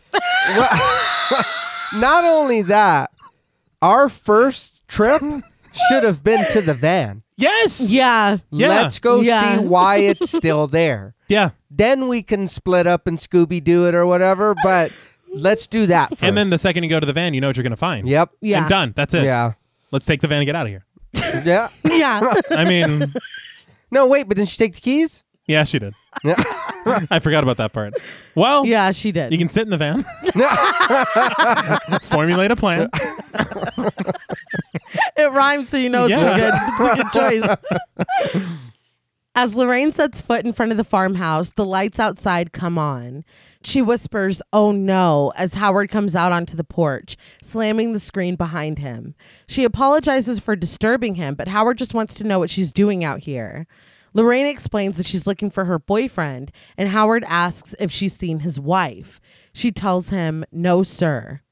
Still convinced that RJ is hiding in the barn somewhere, Wayne continues preaching to him. The cows are probably like, "Move on, dude. Yeah. We're trying to sleep." trying to make this nasty milk. We're all sick. every every cow here is sick, and we need our sleep. right. Don't you see that milk? Uh, dude? yes, let us sleep, and you can have good milk tomorrow. Right. You don't want more of that chunky ass shit. Yeah, it's transactional. Get out of here, and we'll give you all the milk. But Wayne says that there are two keys to keeping a healthy relationship. One, you never let a good woman out of your sight. And two, you never mention her weight. I don't know how this is supposed to help RJ's situation No. right now Not at all. because neither of us pertain to what he's going through. But hands on his hips again, he struts through the barn, asking just how RJ thinks he's been surrounded by beautiful women all his life. There's an art to it, and it's just like business. On the ground, ahead of Wayne's bare feet, there is a nail sticking straight up out of a piece of wood. We are closed in tight on it as Wayne pauses but continues forward, stepping down on the nail hard. You see it coming. It's still awful. He's like fiddle dee dee. this will require a tetanus shot. yeah. Injuries like this get me every fucking time. They do. this, this is true horror. Yes. Yes. Oh, that hurt me. Ooh. yeah. Like in real life. Yes, I felt it. Yeah. It's like a phantom pain. Yeah. Oh, yeah. I stepped on an earring th- and it was like flush with my foot and I had to pull it out. I'm not saying that I, I've been through what Wayne's going through, but that was awful. Yes, I I would like to know: is Pearl out here setting traps, or is that is that what we're meant to take from that? Or Oh, I don't know. Maybe I didn't, but maybe. I mean, that's kind of wild to just have that out there. Well, everybody's everybody should have shoes on yeah, it's true. Yeah. in a barn. But why was that there? I think she put it there. I maybe I would have. I would have liked to maybe have she seen did. with the amount of foreshadowing in this movie. Somebody knocks something over while they're yeah, in there. Yeah. there, and then it comes. Maybe even him. And it Yeah. comes back to bite him later. yeah, yeah, that's better. I don't like to think of her hiding in a box, like peeking through the crack, I like don't. looking at him. I don't. I don't eat because uh, she would have had that would be really annoying because she'd have no way to know that anybody was going to come in here. Yeah. So, yeah, that would have been a good addition when they're in here filming. Mm-hmm. Yeah. Somebody knocks something you over. go. You know, because yeah, why is that? It's in I the don't know. middle. Uh, Or maybe the cows were like, if anyone tries to wake us up, They we it- need to sleep. this milk is gross, dude. It's really gross. But Wayne screams as he brings his foot up, the plank now nailed onto the bottom of his foot. The cow in the stall next to him moos in consolation. It's like we warned you. yeah. And when Wayne picks up a lantern to illuminate his plankectomy, there's a lot of blood once he pulls it off. Does he store all of his blood in his? At the bottom of his Because that was a lot, man. Yeah. Like, wow. The cows start to moo loudly, and Wayne tells them to shut up. He calls them cheeseburgers and tells them to go wander into traffic. He's on his back now, cradling his injured foot. he calls out to RJ again, asking if he's in here and telling him that he hurt his foot. That's when I was like, come on, man. Yeah. and I will say the whole wander into traffic thing, that's really rude because of what happened at the beginning of the film. Yeah. They're like, that was a r- true friend of ours. That was a moo friend of mine. A True Ooh, moo no, friend. Ooh, moo soon. moo soon. Mm-mm. Mm-mm. He tells RJ to come out and help him as he scrambles back up to his feet, lamenting that he's probably going to catch tetanus from this. Wayne looks over at the barn door, and it's apparent that someone is on the other side when they walk away, revealing holes in the door that suddenly let in moonlight. He asks if it's Lorraine, but he doesn't get a response.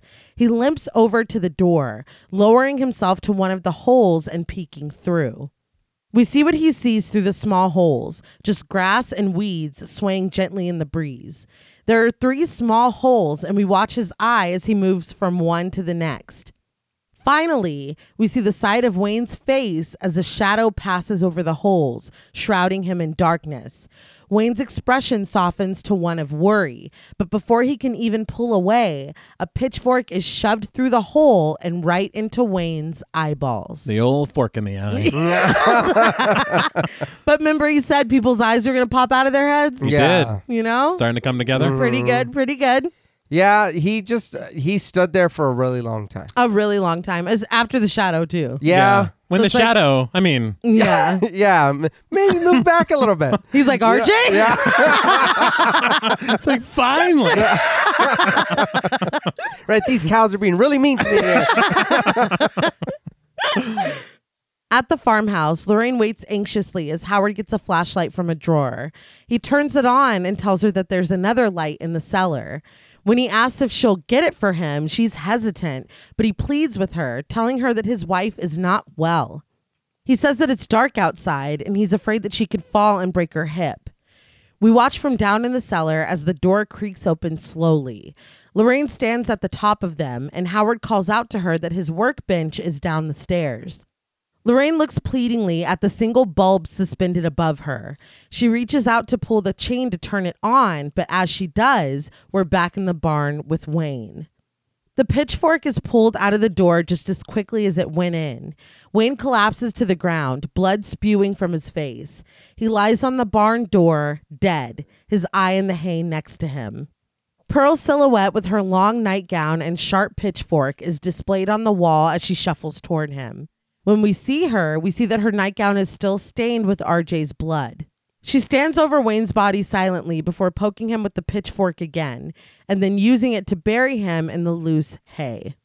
So I did read on Bloody Disgusting that this was actually a composite shot, and it looks really good. Mm-hmm. Really? Yeah, it starts with the actor, and he's kneeled in front of the two holes, and he reacts as if what just happened happened. yeah. You see him fall back and everything. But then what they did as well was they filmed a very lifelike dummy at the exact same angle. Mm-hmm. And so whenever they put the pitchfork in, it's the dummy, but then they just I splice ho- these. I hope. Well, yeah. no, they killed this actor. but uh, they just spliced the two things together. Okay. And they um, said something really funny. Sarah Rubano said that, it, and it's true when you're doing a shot like this and you have to get it exact on both ones. Both ones. it's getting It's getting late. in both shots. Um, the, even the eyeballs have to hit their mark. Yeah. Yeah. So they have to fall just right. And you notice they fell perfectly. Yeah. Yeah. Looks good. It really it does. really does. But with the nearly useless light turned on, Lorraine slowly walks down into the darkness of the cellar. It is pitch black down there, but she's able to find the flashlight. She turns it on and begins to rush up the stairs, but when she makes it up to the door, she finds that it's locked. So for me, again, this was another thing that I kind of already seen coming. Uh-huh. Or I felt like I was like, you're gonna come back and that door's gonna be locked. Oh yeah. Why'd you go down there? I, I was a little, uh, I thought maybe it was kind of a moment of false suspense because I thought something would get her in the cellar. Yeah. Mm. And then when nothing did, and she's just like, oh, excuse me, sir. Yeah. I believe the door blew shut. right. You locked me in on accident. yeah, clearly. Clearly. Can you rectify this, please? yeah, you haven't been weird all night. She calls out to Howard, telling him that she's locked inside. We see the other side of the door. The locks are drawn, and it's clear that this was no accident. Panting, Lorraine runs back down the stairs and switches on a light by the workbench. With the new light, she can see a man's dead, bloody, battered, and naked body is strung up by his wrists behind her. Lorraine turns around and her face contorts in horror as she lets loose the iconic and blood curdling scream. So I know we all had the same thought Right. that this was RJ, Yeah. Yes. Yeah. and we were all we're, all wrong. Yeah. it's just some other guy. Yeah. I. They've been doing this. they do this. Yeah. Yeah. She sobs as she looks down at the man's nude body, his shirt gone and his jeans pulled down around his ankles. So what are they doing to this dude? Not nothing good. Well, I mean, the fuck? Well, I'm just saying, like they're. Yeah. I think she. Okay. But at the guest house, Bobby Lynn and Jackson are still asleep, cuddled up together in bed. When he hears a creaking deeper in the house, Jackson sits up and peers into the dark hallway. This wakes up Bobby Lynn, who asks him what's wrong. Jackson says that he thought he heard something, but it's probably just nothing because old habits die hard. He tells her to go back to sleep, and she doesn't take much convincing, nodding and telling him, Aye, aye, Captain, before lying back down. Naked, except for a pair of socks, Jackson surveys the living room.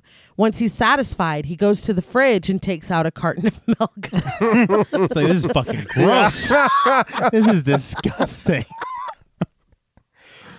I will say we we learn uh we you and I read Nay yeah, the carton of milk. yeah, he drinks from it, and once it's raised, we see a missing persons announcement on the back.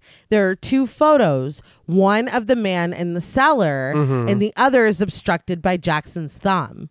Okay, because I did notice the missing thing on there. Yeah. And I didn't know if maybe it's something that was being referenced later or something. You know what I mean? Oh, That makes sense. Yeah.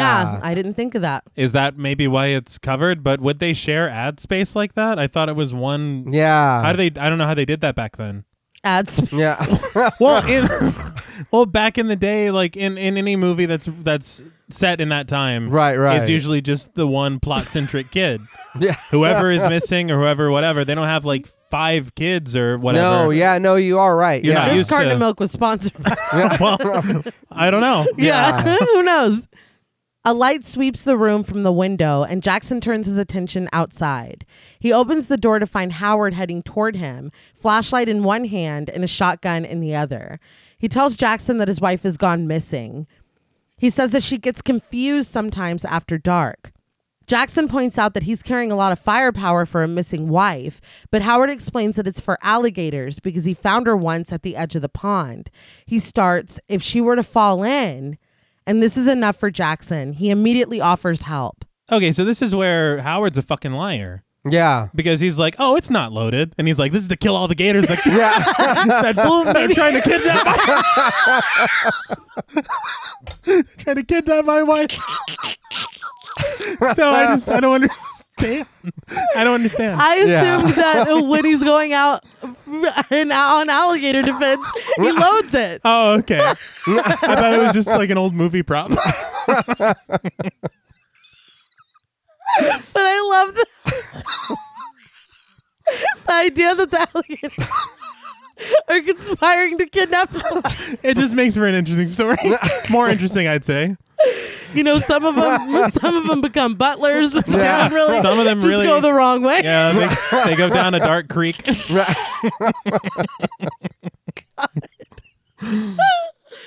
We see Jackson, his lower body shadowed but clearly hanging dong. He lifts his dog tags. That was the funniest. Isn't it? I'm It's- laughing at- well, because it's it's very poor manners to answer the door with your tackle out. You don't do that. but he didn't. but, but he paid for the room, man. he did, but he doesn't. I mean, consider He didn't it. know that he was gonna be coming to the door. Well, Yeah. There's a couch right there. Grab a pillow or something. it's like he'll, he's like, I'll be right. I'll be right there.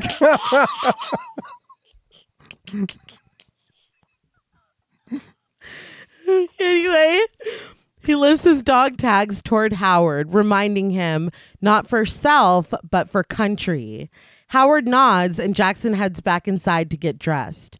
Bobby Lynn is already fast asleep as Jackson throws on boxers and a t shirt. We watch voyeuristically from around the corner in the hallway as he grabs his boots and tiptoes back toward the front door. So I've I've got a a tiny problem with this. Okay. Why wouldn't you say something? Hey, babe, I will be right back. Yeah. I'm Yeah. gonna go. Uh, you know what I mean? I'm gonna go fight an alligator. Yeah, yeah. The alligators are trying to abduct this lady. I gotta go help the old man look for him. He's like, apparently this is a common problem. Yeah. yeah. Right. Gators around here are fucking crazy. they hold you for ransom. they don't even try to eat you anymore. With Jackson out of sight, our POV moves forward toward the bedroom, complete with some heavy breathing, which, you know, Yeah. Halloween. But we stop at Maxine's room, pushing the door open slightly, revealing her sleeping alone in her and Wayne's bed. Finally, the POV is revealed to be that of Pearl. So for The Shining, it's take a shot. Would Halloween be take six shots? Yeah. it's got to be. She moves silently towards Wayne's side of the bed, standing there and staring at Maxine before slowly pulling off her sheets and revealing her in her underwear. Pearl unbuttons her own nightgown, letting it fall to the floor and carefully lowering herself into bed next to Maxine. At the pond, Jackson and Howard stand on the edge of the dock. Jackson suggests that they split up and take the perimeter so they're able to cover more ground quicker. Howard protests, saying that he only has the one flashlight. Jackson looks at him sympathetically and tells him that he means no offense, but it's been a long time since Howard was deployed. He tells him that he spent three nights face down in a rice paddy, scanning for landmines and tripwires. He says, once a Marine, always a Marine. He assures Howard that if his wife is out here, he will find her. When did he tell him he was in the service? And the, and when he took him to the house, I thought Pearl only told Maxine that in the house. she gave Maxine more details. Okay, but okay. Howard did say that he served and was like, "Did you?" To Oh, Wayne. that's right. Yeah. No, yeah, yeah. Okay, you're right. It was like flat feet. Yeah, that's right. Sorry, bro. Back in Maxine's bedroom, Pearl sits up in the bed next to her. She gently slides her hand up Maxine's bare side and back, staining her skin with blood as she goes. She buries her face in Maxine's hair, breathing deeply as she continues to caress her. She's out of control. Yeah, she's Like well, very, all. very much. Outside, Jackson goes to investigate noise in the trees and finds a car submerged headfirst into the pond. Psycho. Yeah. Right? Yeah. Take a shower. Yes. its Texas license plate stare up at him. On the other side of the pond, Howard's flashlight moves around. As he walks back the way he came, we see the head of the alligator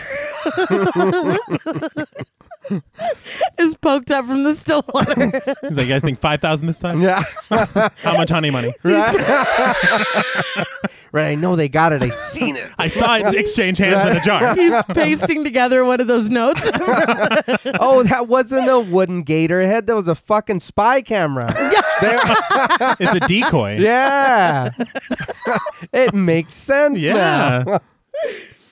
Jackson heads back up the trail, calling out to Howard that he didn't find her.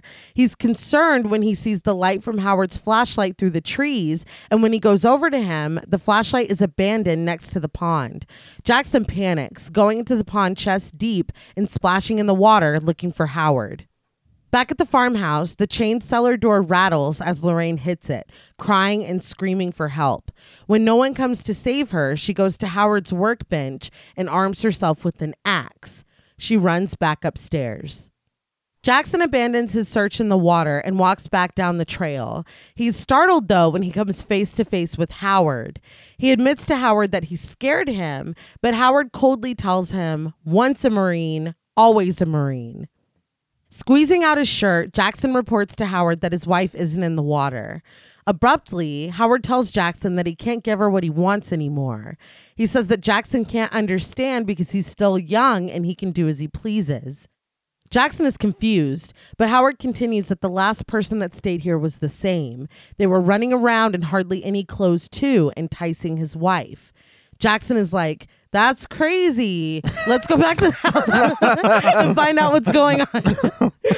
Howard, though, tells him that he knows exactly what's going on. He places the shotgun against Jackson's chest and pulls the trigger, causing him to fly backwards into the water. So that for me was him trying to piece together the two glasses of lemonade he saw. Yeah. Mm. And he's forming his own assumptions and giving us the least creative death in the film.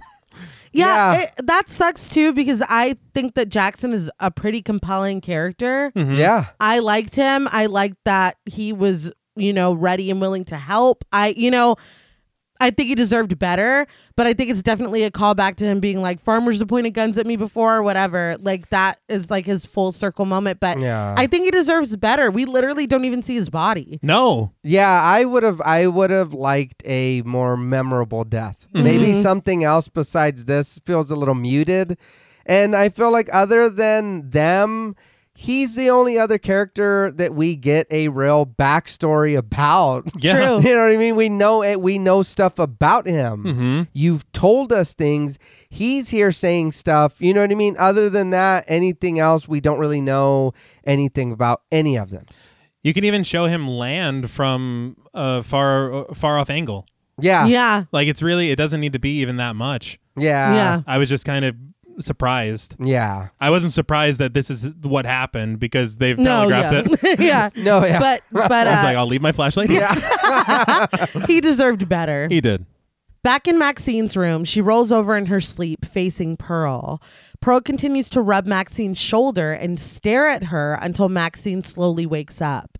She sees that Pearl has taken Wayne's spot in the bed next to her and screams. The scream wakes up Bobby Lynn, who rushes to check on Maxine, but as soon as she leaves her bedroom, she runs into Pearl, still completely naked, making her way to the front door. Pearl's like, excuse me. And who might you be? yeah. oh, bu- uh, bye. yeah, too far, too far. Yeah. the quick cut made me laugh. It, it was it was a bit funny. It was quick. Maxine continues screaming, and Bobby Lynn runs into her room. Maxine screams that that woman was in her bed touching her.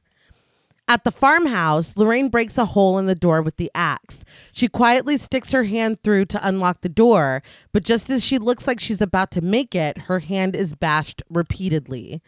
Now, obviously, this was The Shining. Yeah. Take a, Yeah. take a Take a shot. shot. I wrote, here's Jenna. Yeah, very good. Thank you. he fucked her hand up. really bad. It's Howard with the shotgun. Now, this for some reason, um, you guys have mentioned it quite a bit, and it, for some reason, this that's what it made me think again. Now, who hates hands again? You guys always talk about Mike Flanagan. Yeah, Right. yeah. I was like, what? Hey, where's this guy at? You stole my bit. yeah. So that's his nod to Mike Flanagan. yes. very cool. Very cool.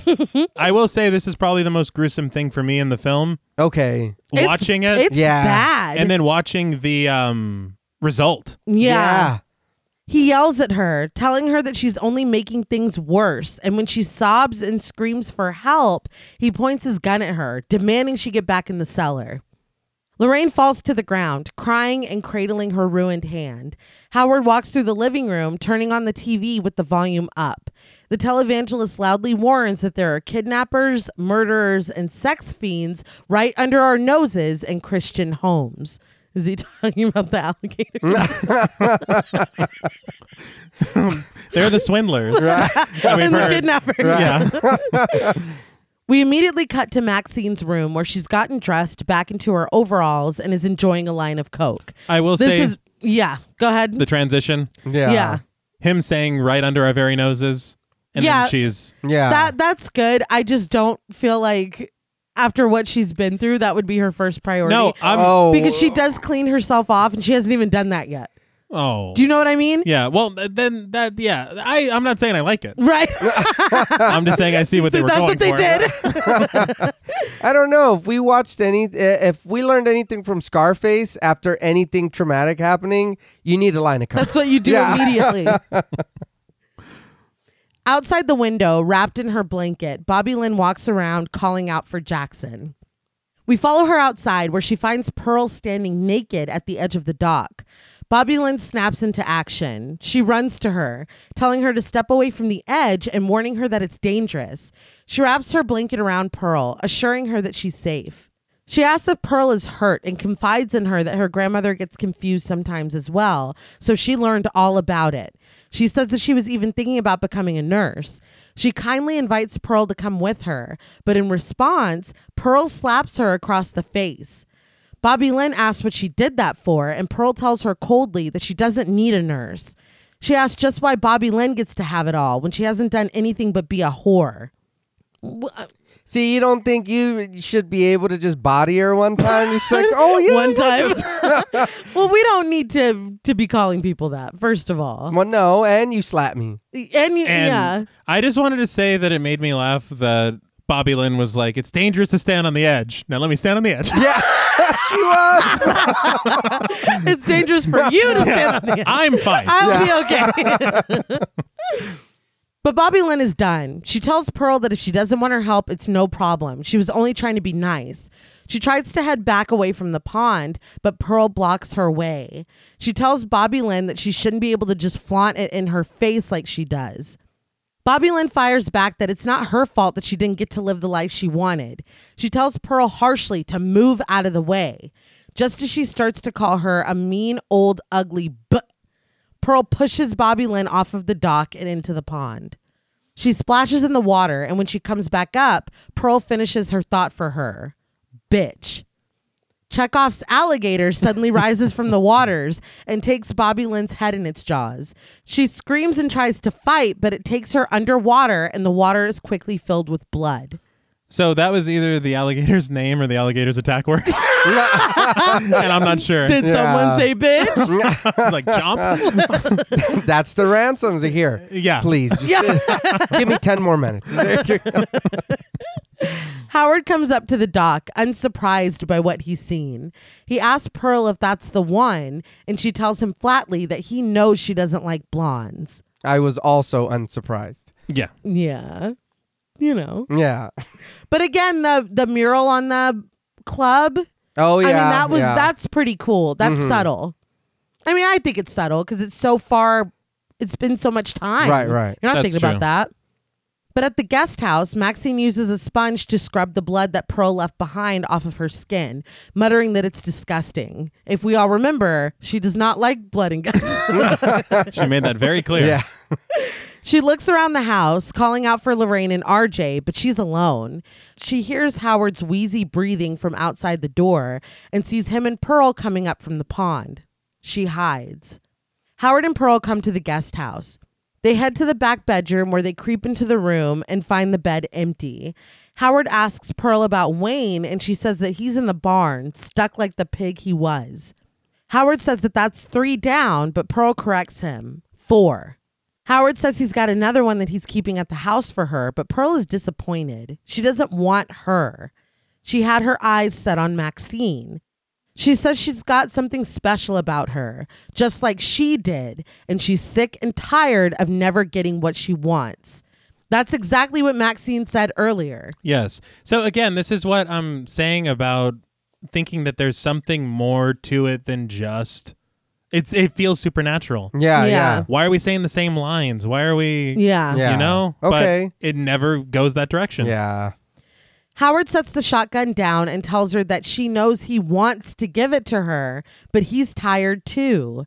He sits down on the bed next to his wife, and she sullenly tells him that she knows. She asks that he tell her that she's special, and he tells her that of course she is. He says he's felt that way about her since they first met. She was the most beautiful woman he'd ever seen. Pearl tells him sadly, not anymore, but Howard reassures her, always. Pearl pleads with him to tell her that she's his and that he still wants her. She opens the blanket around her and places her husband's hands on her breasts. She asks him to make her feel young again. Howard asks what if his heart can't take it, but she tells him that it can. Pearl and Howard kiss and lay down on the bed. The two make out as the camera dips down to reveal Maxine hiding under the bed. We get an aerial view of Howard and Pearl making it sweet, and beneath, Was it my nodding? y'all both nodded. and beneath, the mattress rocks over Maxine's head. They are getting after it, moaning Yeah. and groaning as Maxine slides out from underneath the bed. As soon as she's safely out of the room, she runs. So again, this moment this is this is where I had my disconnect Okay. from the film because the moment begins very sincere and sweet. Yeah. Yeah. Even with everything that they did, first of all, the couple that slays together stays together. But Apparently, yeah. um, I feel like this moment began very sweet, and they were going to share a very sensual and sympathetic moment together. Yeah. But then it dips down to Maxine. The music goes all horrific. It's like something out of the. It's like the music is like when Danny saw the woman in room two three seven, and then Maxine's under there and she's like, or whatever. like, I think that that's that's fucked up. I feel like it's. I I just don't like it, and I don't like what they're trying to say about sexuality and older people. Yeah. And I don't like the way that they're presenting this. They don't have to present it like this. She didn't gag. I saw her face. to me, I felt like we saw Bobby Lynn and Jackson. We saw Maxine and Jackson. We saw the beginning of Lorraine and Jackson. I feel like they're getting the same treatment here. It's not as graphic, but they're enjoying themselves and I feel like they're getting the same treatment here, but the thing is, is that whenever all the other stuff was going on, Yeah, yeah. it was like '70s porno music. But this, it's like, well because Yeah. they Like- just fucking killed all of her friends. okay, That's how I took it. but now, okay, I'll bring it back. Um, I, d- I, d- I, I see what you're saying. And again, if that was the intent, that is gross. But I saw it, like I said earlier, as a commentary on that. The fact that, yeah, this whole film, we've been saying youth, youth, youth, do it till you can't anymore, do it till you can't anymore. Oh, that lady can't have sex anymore, whatever. But it's like, no, they can. Like, Howard has overcome his fears and hardened his heart, I guess. Um, well, but they they can and they are. but the little death leads to the big death for him. It could. Mhm. It could. So That's the risk. That, That's Yeah. the risk that Pearl is willing to take. yeah, Pearl. is. I, I think I think for me where my disconnect is is I feel like it's it's it's a very thin line between having this conversation and adding to the wrong side of it. No, I, you're completely right. And again, if that is what we were, if we're supposed to be gagging under the bed with Maxine, then that is really gross. yeah. And that is not, you know, I feel like the takeaway from this, I would hope not, but I don't know. I know that that's not how I took it, but I can see how you got that. I I I appreciate that. Yeah. No. So I, I really, I don't know. And I see how it could be commentary on that. I think it's just the way that it's shot and the horrific music that accompanies it. It was a little weird. It robs it of that sympathetic moment To me, that I, it should be. I feel like they have just spent the night murdering people, and now they're like, Pearl's like, eh? you know. I feel like that is the horror in it. Is that they're Okay. fucking? They are scary. They just killed almost everyone. yeah, but they deserve love too. yeah. No, yeah. That's Even all. Frankenstein had a bride. He did. I did. no, that wasn't that didn't go well. and we'll talk not the about point. that soon. Yeah. but we'll get to Admittedly, that later. Yeah. but you know what I mean. I feel like they are scary because of what they have done. They're not scary because they're older and having sex. That's how I took it. I feel like just some of the way that the film is shot, I think that they make a big deal about how they look Okay. as a means of drawing the horror out of the viewer. right, Right. right. And I feel like that's not fair. It's not. No. And you're right. But Maxine finds the van and there's a knife sticking out of the front tire and RJ's corpse in front of it. She hears Lorraine screaming in the farmhouse and takes Wayne's gun out of the glove compartment. She goes inside quietly, looking around, and when she gets to the kitchen, Lorraine pops up in the hole in the door, again, like Jack Torrance, screaming for her to be let out of there. Maxine asks her to be quiet, but this only makes Lorraine louder, telling her that she can't tell her to be quiet when she's trapped in a dungeon down here. So I was defending Lorraine earlier. Mm-hmm. Um, and I, I liked the commentary on what they were doing with her character and kind of, you know, pointing out the fact that a lot of people, when they're immediately judgmental and repulsed by something, maybe a part of them is a little excited by it, and that's why they react that way. And um, I appreciated all of that. This here and the way that she behaves in this scene, fuck her. that I I was getting very frustrated. Turn around, go back in the dungeon. Yeah, Nuh-uh, yeah. Nuh-uh. Well, doesn't she say something like, I never should have listened to you? Yeah. Yeah. But when did you ever listen to Maxine? Yeah, because we made it very clear that they didn't influence you. At you all. came to this mm-hmm. decision on your own. But anyway, Maxine opens the door and Lorraine runs out, yelling that the old people are fucking crazy and they need to get out before they're killed too. Maxine rationalizes that they need to find the keys to Howard's truck, but Lorraine is not trying to hear it. She's like, "Look, they're busy, dude. we got a minute. if you calm down." Lorraine yells at Maxine that she never should have listened to her because this is all her fault. She starts to leave, but Maxine goes after her, telling her that they need to stick together. Like a petulant child, Lorraine screams at Maxine that she hates her. She hates all of them so much. Despite Maxine trying to get her to stay, she runs straight toward the front door of the farmhouse, only to be immediately blown away with Howard's shotgun. I don't know where she was shot from. It's it's it's. I'm fucking the Warren Commission right now. Because if there was nobody in front of her, but she gets shot as if she falls back as if she was shot from the front. They shot her through the screen, from what screen? the front door. She was running toward the front door. But they come at her from the side. Yeah. Well, you know, Was it a magic bullet? the out the outline of this house is unclear. the, the floor plan, we don't know. Bullets can curve. Yeah. Yeah.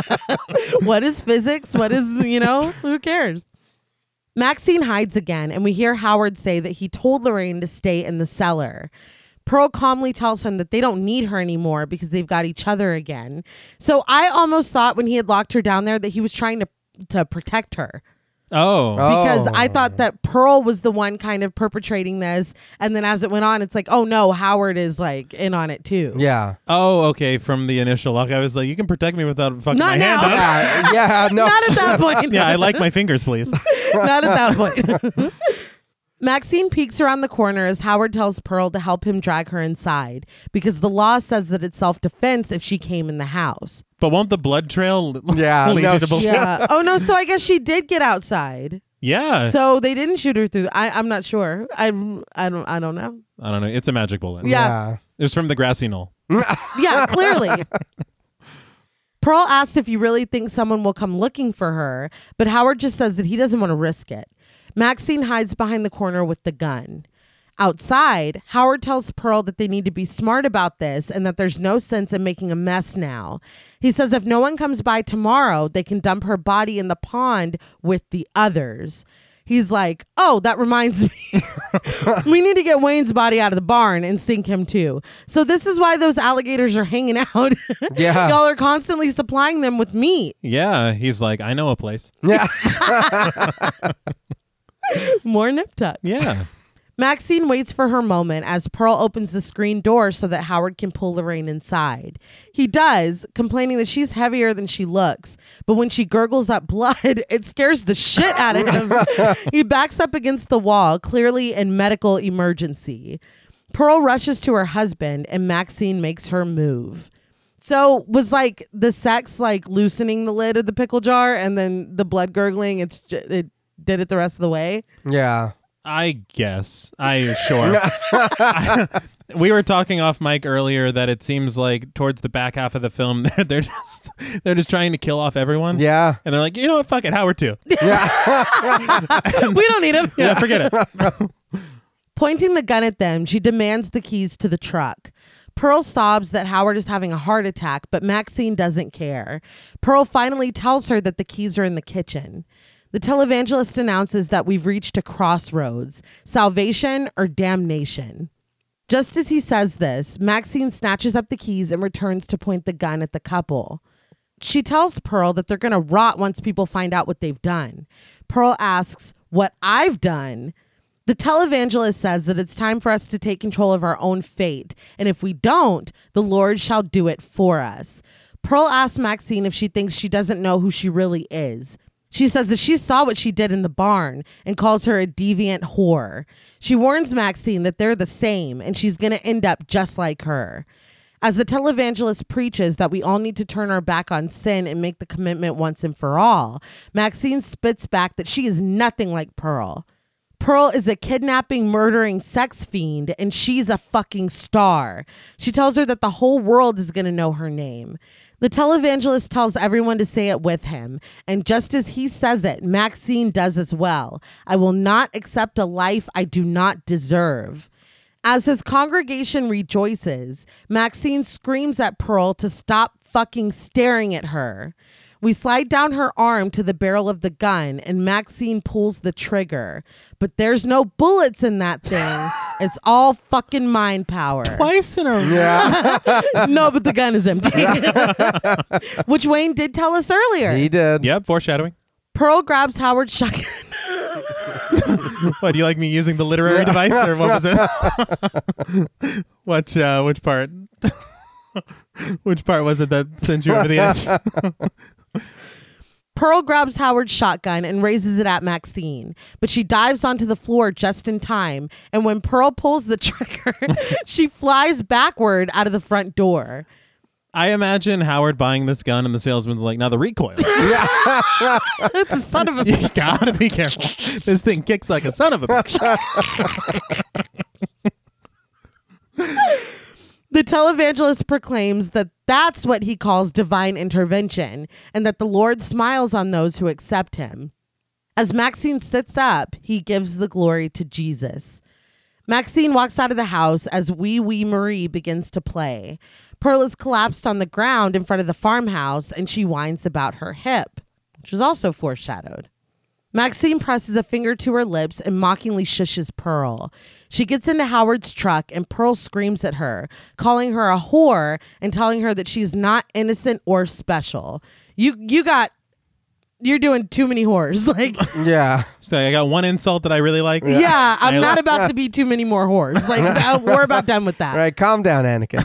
He's like, yeah. I um the shushing is a callback too. Yeah. yeah. She promises that it will all be taken from Maxine, just like it was from her. Maxine throws the truck into reverse, and we watch as she rolls over Pearl's head, squashing it to nothing. She tells Pearl that it will be their little secret before driving forward, running over the remnants of her head again. With the cross dangling from the rearview mirror, Maxine drives off into the night, muttering, Divine intervention. She takes another bump of coke off the back of her hand and says, Praise the fucking Lord. She drives away from the property as the sun begins to peak over the horizon. We hear the televangelist say that he hopes that through his own admission, others can find the light. We toggle back and forth between the lonely road and the televangelist's black and white face before we settle back on the TV in Howard and Pearl's living room. He tells the congregation that he wants to show them something. He removes the cover to reveal a younger photo of his beautiful little daughter, Maxine. He says that she was lured into a life of sin by the very deviants that he warns them of. He says that they pray one day that she'll be able to find her way home to them. We pan out to see Sheriff Dentler and Officer Mitchell standing outside. I feel like I should have felt more with this reveal. Mm-hmm. And so I don't know if it is what you're saying and that it's going to make sense in two more films. you don't have to say it like that. Maxine's not in Pearl. Correct. Yeah. One more film. Uh, my thing is, I would have liked just a little moment, even if it was just at the gas station, of her kind of like bristling at the preacher, Yeah. or like a moment of like staring and looking disgusted, or anything. Like this dude has been. She saw him at Howard and Pearl. She saw him at the gas station. She heard him on the radio. Mm-hmm. There was no nothing. There was no Yeah. reaction at all. And it's kind of, I don't know, how famous is he if everybody's watching him everywhere? yeah. I want to know more. Yeah. I, I, don't, I don't know. I, I just don't think it's successful for me. No, I agree. I'm I'm holding out. We'll Okay. talk about it on Maxine. Bodies are loaded into the coroner's vehicle, and Mitchell asks Dentler what he thinks happened. Dentler asks him how the hell should he know. A deputy, played by Jeff Dolan, comes over to them with the video camera. He says they found it as he hands it over to Mitchell. Mitchell asks what they think is on it, and Dentler says that by the looks of everything, he'd say one goddamn fucked up horror picture. Just then, against a red background, we get a big white X. And Bad Case of Loving You, Doctor Doctor, by Robert Palmer begins to play, and the credits roll. So, what did you guys think of X? Um, I really enjoyed the first half of this movie, or I guess the back half of it, or the back end of it, wasn't as successful for me as the beginning. Um, but it's not a bad movie. I wouldn't say that this is uh, a bad movie at all. I did have fun. I did, you know what I mean? Uh, have even more fun talking about it with you guys. um, but yeah, some of the things, like I think you said it, T. A lot of the things in the movie are are successful scenes, but in this movie, I don't know if they fit. Um, so it did feel kind of jarring at times or kind of weird, and uh, I didn't like the cutaway back and forth. It was uh, I don't know. Mm-hmm. Um, some of the kills were predictable. That did kind of hurt it for me. And I know we touched a little bit on it um, earlier about the makeup, and it is good, but it is it is a little easier to notice that Mia Goth is playing Pearl. Yeah. So I mean, it did take me out of it a few times. It's not so bad to where it's like, oh, look at that, I can see the flap. Uh, But I mean, Not the it- flap. Like well, it's a you know, Halloween yeah. mask. but I mean, you can tell. hmm And I, I to, to your point about the makeup, I feel like I, I want to know what would be lost by having those two characters played by elderly actors. Right. I can't think of one thing Yeah. except for being able to tell your friends when the end credits roll. Oh, that was Mia Goth. Yeah. oh shit, dude, she did both. Yeah. She was both of them. I think that's really the only thing that you lose. Yeah. Because I think if we've learned anything from Freddie to Meryl Streep, Oh, that you can Yeah. get people that look Yeah, like you yeah, can. Yeah, for just sure. as easy. and Yeah. and that's not even a relative No. at Yeah. all. And I mean, I I just I don't know. I feel like that that hurts a lot of it for me because it's it's again, it's not that it's bad makeup. No. It's just that you can tell that it's people that have been made up. Yeah. And so that and also that kind of puts into your mind this idea that something else is going to be going on. Mm-hmm. And so the second that shit goes crazy towards the back half Yeah. and you're like, "Oh, you're just doing a standard slasher film now." yeah. Mm-hmm. That's not what I expected. I thought you were going to subvert our expectations because we already have these Texas Chainsaw Massacre feelings, Yeah. Yeah. and you're going to do something something different with it. But Yeah. you really don't. And so, I mean, I don't know. I it's not that I don't like this movie. Mm-hmm. It's just that I feel like a lot of what they were going for. You got to admire the ambition Yeah. but I feel like it, it misses the mark for me in a lot of ways. And I don't, I've already said I'm not a big fan of the messaging Yeah. because I feel like, especially that scene, I feel like it's shot in a certain way that is just playing into a very fucking tired trope. Yeah. But, um, No, I and and to that I did want to add and and I meant to say it earlier. The one thing I will and and uh, to you saying like they you know you can see that they liked making this movie and they were doing it. Um I wanted to add this movie had a intimacy coordinator. mm, I forgot to bring that up uh, earlier. It's a lady named Tandi Wright. She's also an actress and TV uh, star. oh, wow. Uh, she's from Australia, if I'm not mistaken. I'm sorry if I, I got it wrong. I, I'm I tried to read the bio the other day, um, but that was so cool to have that here, and the way that she equivalated is like the uh, the stunt coordinator. Mhm. You want somebody to be there if things go wrong. They know what's going on. Yeah. that's their field. This is her field. She wants to make sure nobody gets hurt. Nothing is taken the wrong way. Everybody's here comfortable working with each other because the scenes in this movie, I mean, it's about making Yeah. pornographic videos. Yeah. You know what I mean? Mm-hmm. So I thought that was really cool. So I do enjoy hearing about them making the movie and what went into it. But yeah, watching it and just kind of it, it it definitely there are things that did hurt the movie for me to where I guess like the kids say now it was a bit mid for me. did I use that right? I don't know. was correct. That's good. Yeah. That's the dad in me trying to appeal. and I will say to your point, you know, the intimacy coordinator, um, the makeup effects. yeah. It seems like everything on the technical side and everything behind the scenes was fantastic. Yeah. I just feel like a lot of things that were done, a lot of choices that were made, a lot of ways that we're framing certain things, and that screenplay.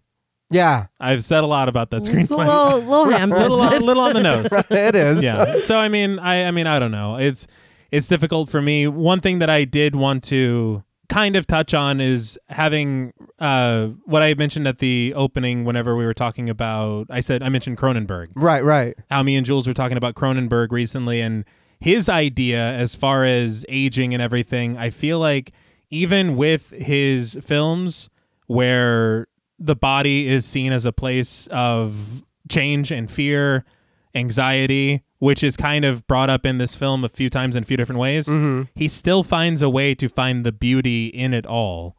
And I feel like that's missing here Right. because I feel like they spend too much time trying to make you afraid of being old and too much time trying to make you think that when you're old, you lose everything. Yeah, okay, I can see that. And I feel like that's the wrong way to look at it because when you're old, you have history, you have there's a lot more to it than just what they're trying to do with this film and everything they're trying to say, I feel like it gets lost with scenes like that. Okay. So that's all I was trying to say. Yeah. No, I get that for sure. I just think that I took it in a completely different. I took it as like when Maxine had said that she sees what happens when you kind of live your life dictated on what other people say that you should do or whatever. I think that Pearl is a result of that. I think that it's like a cautionary tale that no, just because you get older does not mean that you are not sexual that you you can't do what you want you can't you know what i mean i that's how i took it was that we if, when we adhere to these like societal limitations and they become self-imposed. Because even pearl said that that this is not what she wanted for herself.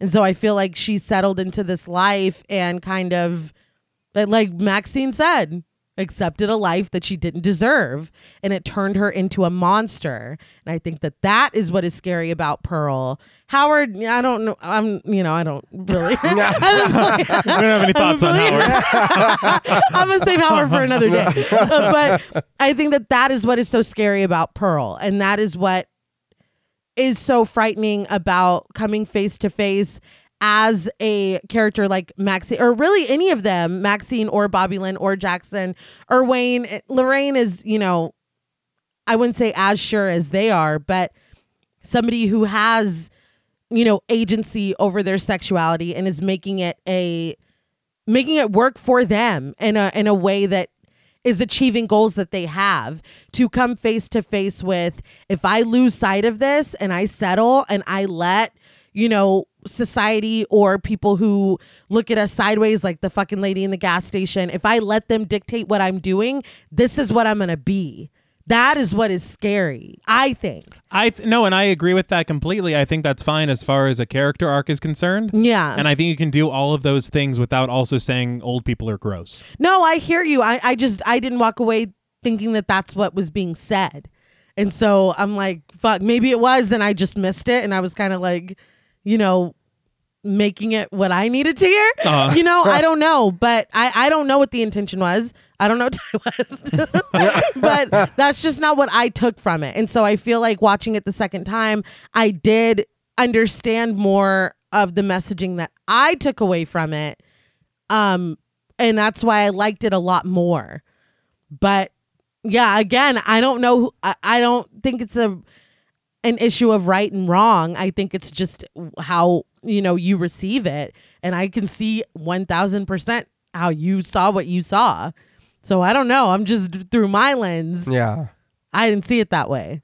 But well, they and and I didn't notice it, And but you are right. They do talk about young and old quite a bit, Yeah. so I can understand as well. I do see it as well. I mean, I just I I I feel like it's a construct. Like even Jackson saying, um, staying young until we die. Mm-hmm.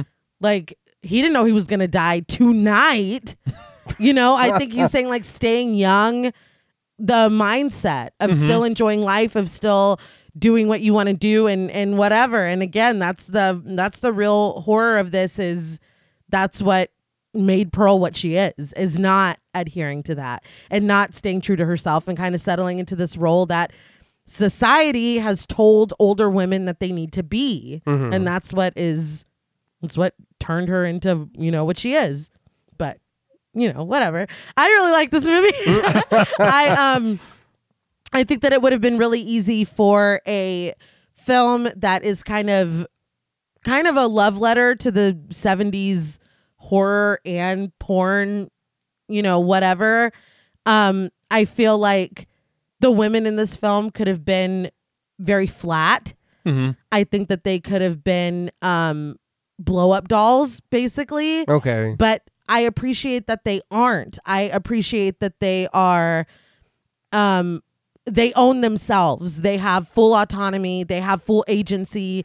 You know, I think that Wayne is pretty slimy and he's trying to Yeah. to, to push things in the direction that he wants, but these women are fully informed and Yeah. they know what they're doing and they want to do this and they have their own goals and they are using what they want to get what they want. And I, I really appreciate that because a movie like this, and no offense to anyone, but written by a man could have really missed the mark on that. And I feel like I, I appreciate that aspect of it. No, and I that's why I'm saying I enjoy the first I like I said the first part of this. Yeah. Mm-hmm. Their whole dynamic and them as a group, I'm in. Yeah. yeah. Let you know what I mean? Let me jump in the bus with y'all. That's fine. but but you know what I mean? Or the the plow van, whatever the fuck you got going. But but yeah, I I feel like after a certain point it just we've got to get somewhere and let's get it done. Yeah, I I I do agree that the ending is a bit rushed and that we set up these characters and even Lorraine having her own little character arc and then it's just for her to be locked in a cellar, Yeah. her hand bashed and then blown away with the shot. It's like, Yeah. all right. Um, because that could have been really something interesting to explore and even kind of a fallout between her and RJ moving forward with that because Yeah. I felt like, you know, RJ was almost embodying like that Madonna whore thing where it's like, no, you're a nice girl, so you can't like this. You can't want this. You you know, so that would have been interesting to explore as well, but R- RJ gets decapitated 10 minutes after that happens. so, you know, there is it does leave me wanting a little bit more in in the commentary that I have and whether I've superimposed it or not, the commentary that I received from it I would have liked a little more room for that to breathe rather than it, you know, taking a hard left and then, oh, whoop, everybody's dead, you know? Yeah, well, I feel like that dynamic fits more in with what you're saying as far as Pearl than Maxine's. What's going on with RJ and uh, yeah, yeah, I agree. So I mean, And I don't Lorraine, know. yeah. Yeah. Um, there's a lot here that I I really love because it's it's a kind of and it's funny that this film is about making porn, but the real taboo thing is these conversations about aging and sexuality and you know societal expectation of women or of sex workers or all of the above that is the taboo conversation that i am excited to see being had i wish that we could have followed through on that a little bit more Yeah. but I guess we can kind of go into ratings. I didn't expect to rant, but this is turning into a rant, so let's just go into ratings. Um, again, I really, really liked this a lot better this time around. I appreciate the difficult conversations that I think that this film is trying to have. And so I did give a little bit extra for that because I think that, you know, it is something that kind of a light needs to be shown on. Um, but again, I would have liked it to take a little bit of a step forward. I don't mind a kind of a narrative change, a plot change, I don't know, a from dusk till dawn moment. Right. I'll say that. I don't mind that at all. And I, I don't even mind it in this. I just, you guys set up a lot of stuff that I would have liked to have seen, like I said, breathe a little bit more. Mhm. I want to have these conversations. I don't want to start them and then watch everybody get killed. Yeah. Let's start them, finish them, and then watch everybody get killed. Yeah. You know what I mean? Um, I think there were some really incredible shots in this.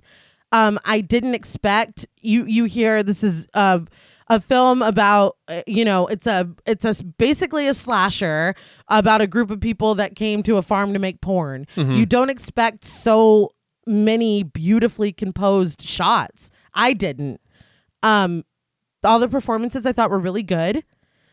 The script, you know, it had its, it has little issues. Um, I will agree what you said about getting actual older actors to play Howard and Pearl. I feel like that would have been beneficial. I think that's my issue. Um, when we talk about the commentary that's being attempted here, Yeah. if we're talking about people of a certain age, Then we should utilize them. exactly. I hear you. Don't you know play dress up with a you know twenty whatever year old actress. Yeah. Hire an actress of a certain age to play this part to forward the message you're trying to make. Yeah. Yeah. That's that's uh, an excellent point. Having said that, Mia Goth did she really portrayed two different characters, She did. which is commendable and really amazing. Yeah. Um I mean, I don't I don't I kind of went on a whole thing there. I don't know what else to just say that I haven't already said. But uh I really really really enjoyed Pearl. Um I can't wait to rewatch that kind of after getting a fresh perspective on X. Um, but I already liked it better than I did X, so that'll be fun to revisit. And I know that we will here one day. And I'm excited for Maxine. I'm really, I'm like, don't fuck this up. I really, I really want to see where we go from here. But um, all that being said, and I feel like my score may be a bit too generous, but again, I am appreciative that we are kind of talking about taboo subjects with this one. At least I feel as though we are. Mm-hmm. Um, but on a scale from one to 10, lively libidos, Ah. All right. I am going to give X an 8 out of 10. lively libidos. There were some really big reactions in this room right now. I ha- I was at a 7.5. Right. I really feel like there are this can be the catalyst for a lot of conversations that I feel like it's about time that they're had. Right. And again, I, this may all blow up in my face when if Maxine is terrible or whatever, but I'm really interested to see where this art goes. I feel like we were given some really compelling characters and a really unique and interesting story, even if it does kind of, you know, go off the rails after a certain mm-hmm. point. But I said it was generous. Stop looking at me like that. I will now open up the floor to you.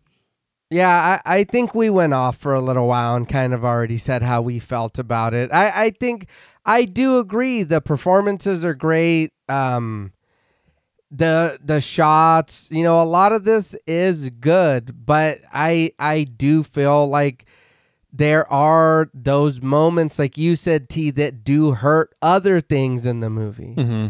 And it does feel really weird when the scene's flashing back and forth and it's like what are we doing? That Am- was are- weird. yeah are- am i going back? You forget to show me something? Are we moving on? Because uh, like i don't like it. Um the the the kills being a little predictable that that was didn't have that much of a sting. Mhm. you know what i mean? There was no ooh it was just like oh okay. Yeah i knew that was gonna happen but all right you know? Yeah. um and the and the characters the only person i'll really i'll be honest again that i was like cared well like really was uh jackson he got background you know what i mean howard got background too but I mean, Pearl got background, but then other than that, we got a little bit. And then, like you said about Maxine, she gives no reactions at all through Yeah. this whole sermon, through any of the movie, Mhm. even a "come on, let's go" or any anything. We don't know that, and I, I'll, I'm sorry, I don't like the ending of her being like, uh, "What does she say? Praise the fucking Lord" or what? You don't Yeah. have to say that. stay, stay, sit in the moment. Let Well- us sit in what just happened. They already gave her the cool line of the secret's gonna, you know, whatever. Yeah, yeah. And then she's like, also two more lines. Yeah, It's like, what? We, already don't- did yeah, that. We don't need that tacked on. Save a little cool for the rest of us, Maxine. right but it feels for me i want it to stay the feeling of the beginning because the beginning almost feels like comedy horror you know what i mean and then even at the end they play that playful song And what the fuck the the sheriff's line at the end is hilarious yeah because it's it's it's I meta. loved it. Yeah, Yeah. I really loved it. I, I and I'll I'm not because I know I don't give Scream the prop that it deserves for being meta. Mhm. I'm not gonna lie. I was like, I was on the line with that because it's like I don't. Did you really have to say that? Mm-hmm. Because how do you know that's what's on there? You know what I mean? It could be anything. You guessed. It was an educated guess. Right? Yeah.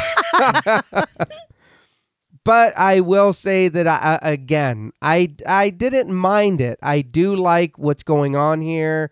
I enjoy what they did. Uh, the execution might not have worked very well for me, um, but everybody in it did a good job. I mean, it was fine. Uh, so for me, on a scale of one to ten, lively libidos, I'm gonna take an inch off, and I'm gonna give you seven. Jesus Christ. I, I mean uh, the, the the ratings, the ratings. We uh You owe a point off. yeah, there you go. Yeah, point yeah, point, off. point, point, point. but, You guys are gonna get such an email. but, I look. there there's a lot to enjoy with this film as far as the technical side Yeah. and the performances as well. I, I I'm not gonna repeat myself, No, yeah. but I think my thing is that there are conversations being attempted. Mm-hmm. I think that their conversations regarding the current state of the reverence of cinema is more successful Yeah. Mm-hmm. than any of the other ones because I feel like all of the other ones are abandoned. They are, and I, I Yeah. that I will give you. And I would like to go more in depth with them and have, I guess, you know, a complete conversation. Yeah. And I understand what you're saying about Maxine. P- potentially, Yeah. we could go there. But for me, I feel like with all these films, it feels like there's a different era of film being evoked.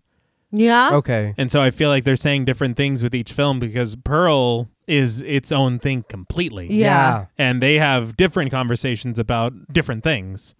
But um I think my thing that kind of takes it down for me Mm-hmm. is when we're attempting something subversive and something uh, with a lot to say, and then about a little over halfway through, we decide, no, we're just going to do what everybody else has already done. Yeah. That Yeah. that kind of it does it just doesn't work for me. Right. And so, I mean, you know, granted, again, the thing with um, the tropes that I'm annoyed with, the overuse of them, Mm-hmm. um, and on top of that, you're just doing what I expected Yeah. Yeah. because you started off with something I didn't expect. And then you're like, nah, we're kidding. Yeah. nah, we're just fucking around. They take a mask off and it's something different, and they take a mask off and it's the same thing. It's like that line from it when he goes, it's the same man. That's how I felt. I was like, oh, so it's just Pennywise. no, it was me the whole time. God damn it. Um, so I mean, you gotta commend the ambition, but you also have to acknowledge the dropped ball. right. Right.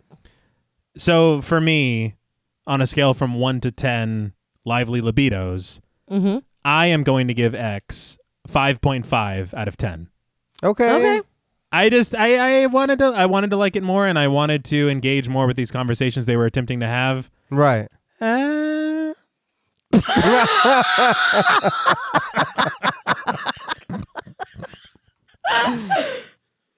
Well, that's all from us at Podmortem. What would you rate X and which we watch next? Let us know on Twitter at the Podmortem. Be sure to follow us on Instagram and like us on Facebook.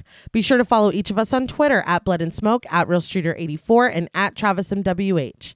Thanks again to Original Cinematic for sponsoring this week's episode. Please consider pledging to our Patreon and stay tuned until after the music for a special shout out to our Wendigo Getter patrons. And remember, it is important to resist those who wish to keep your light for themselves. You deserve to be the star of your own life. Until next time.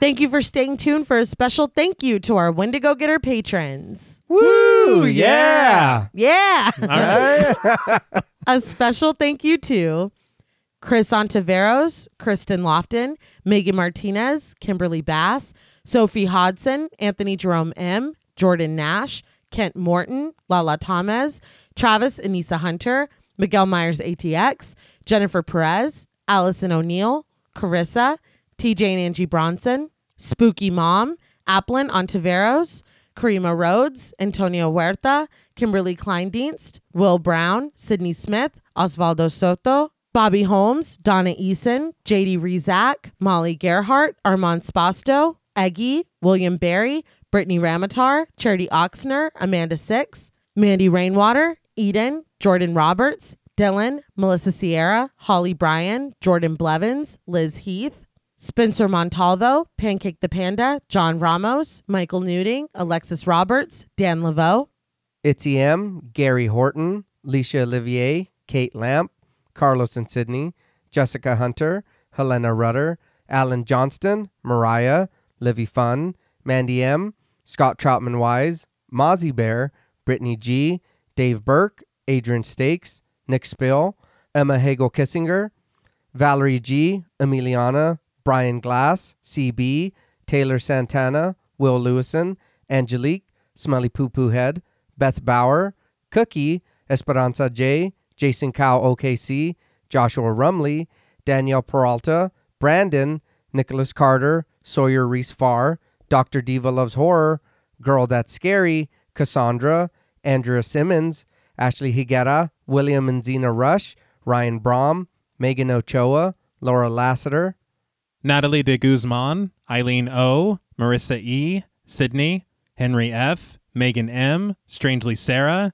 Christy Beck, Nancy and Andy, Amanda Lopez, Andy Terrell, Jason Hanovan, ML Tafoya, Abigail Spitzer, Katie K, Erica Morin, Cameron S, Nicole Stewart, Triss Wynn, K.87, Mariah Jensen, Carrie A, Lonnie Lono, Powell, Kayla E, Maggie H, Fernando Dominguez, Murder Stina, No Thanks Tom Hanks, Kevin McGonigal, Kristen Marcy, Ori81 Boricua, Look Like That One Girl, Bog Boy, Montez Shamwow, Felnez63, Alita Pui, Probably My Jugs, Kate Thackeray, Wade Peck, Charlie V, A Lizard, Bryant Watson, Luke Ashley, Jay Rich, Jen Lassiter, Topher Williams, Elena Metler, Neil Chesin, Valerie Kay, Kim Sterling, and Christy Lee Kruger.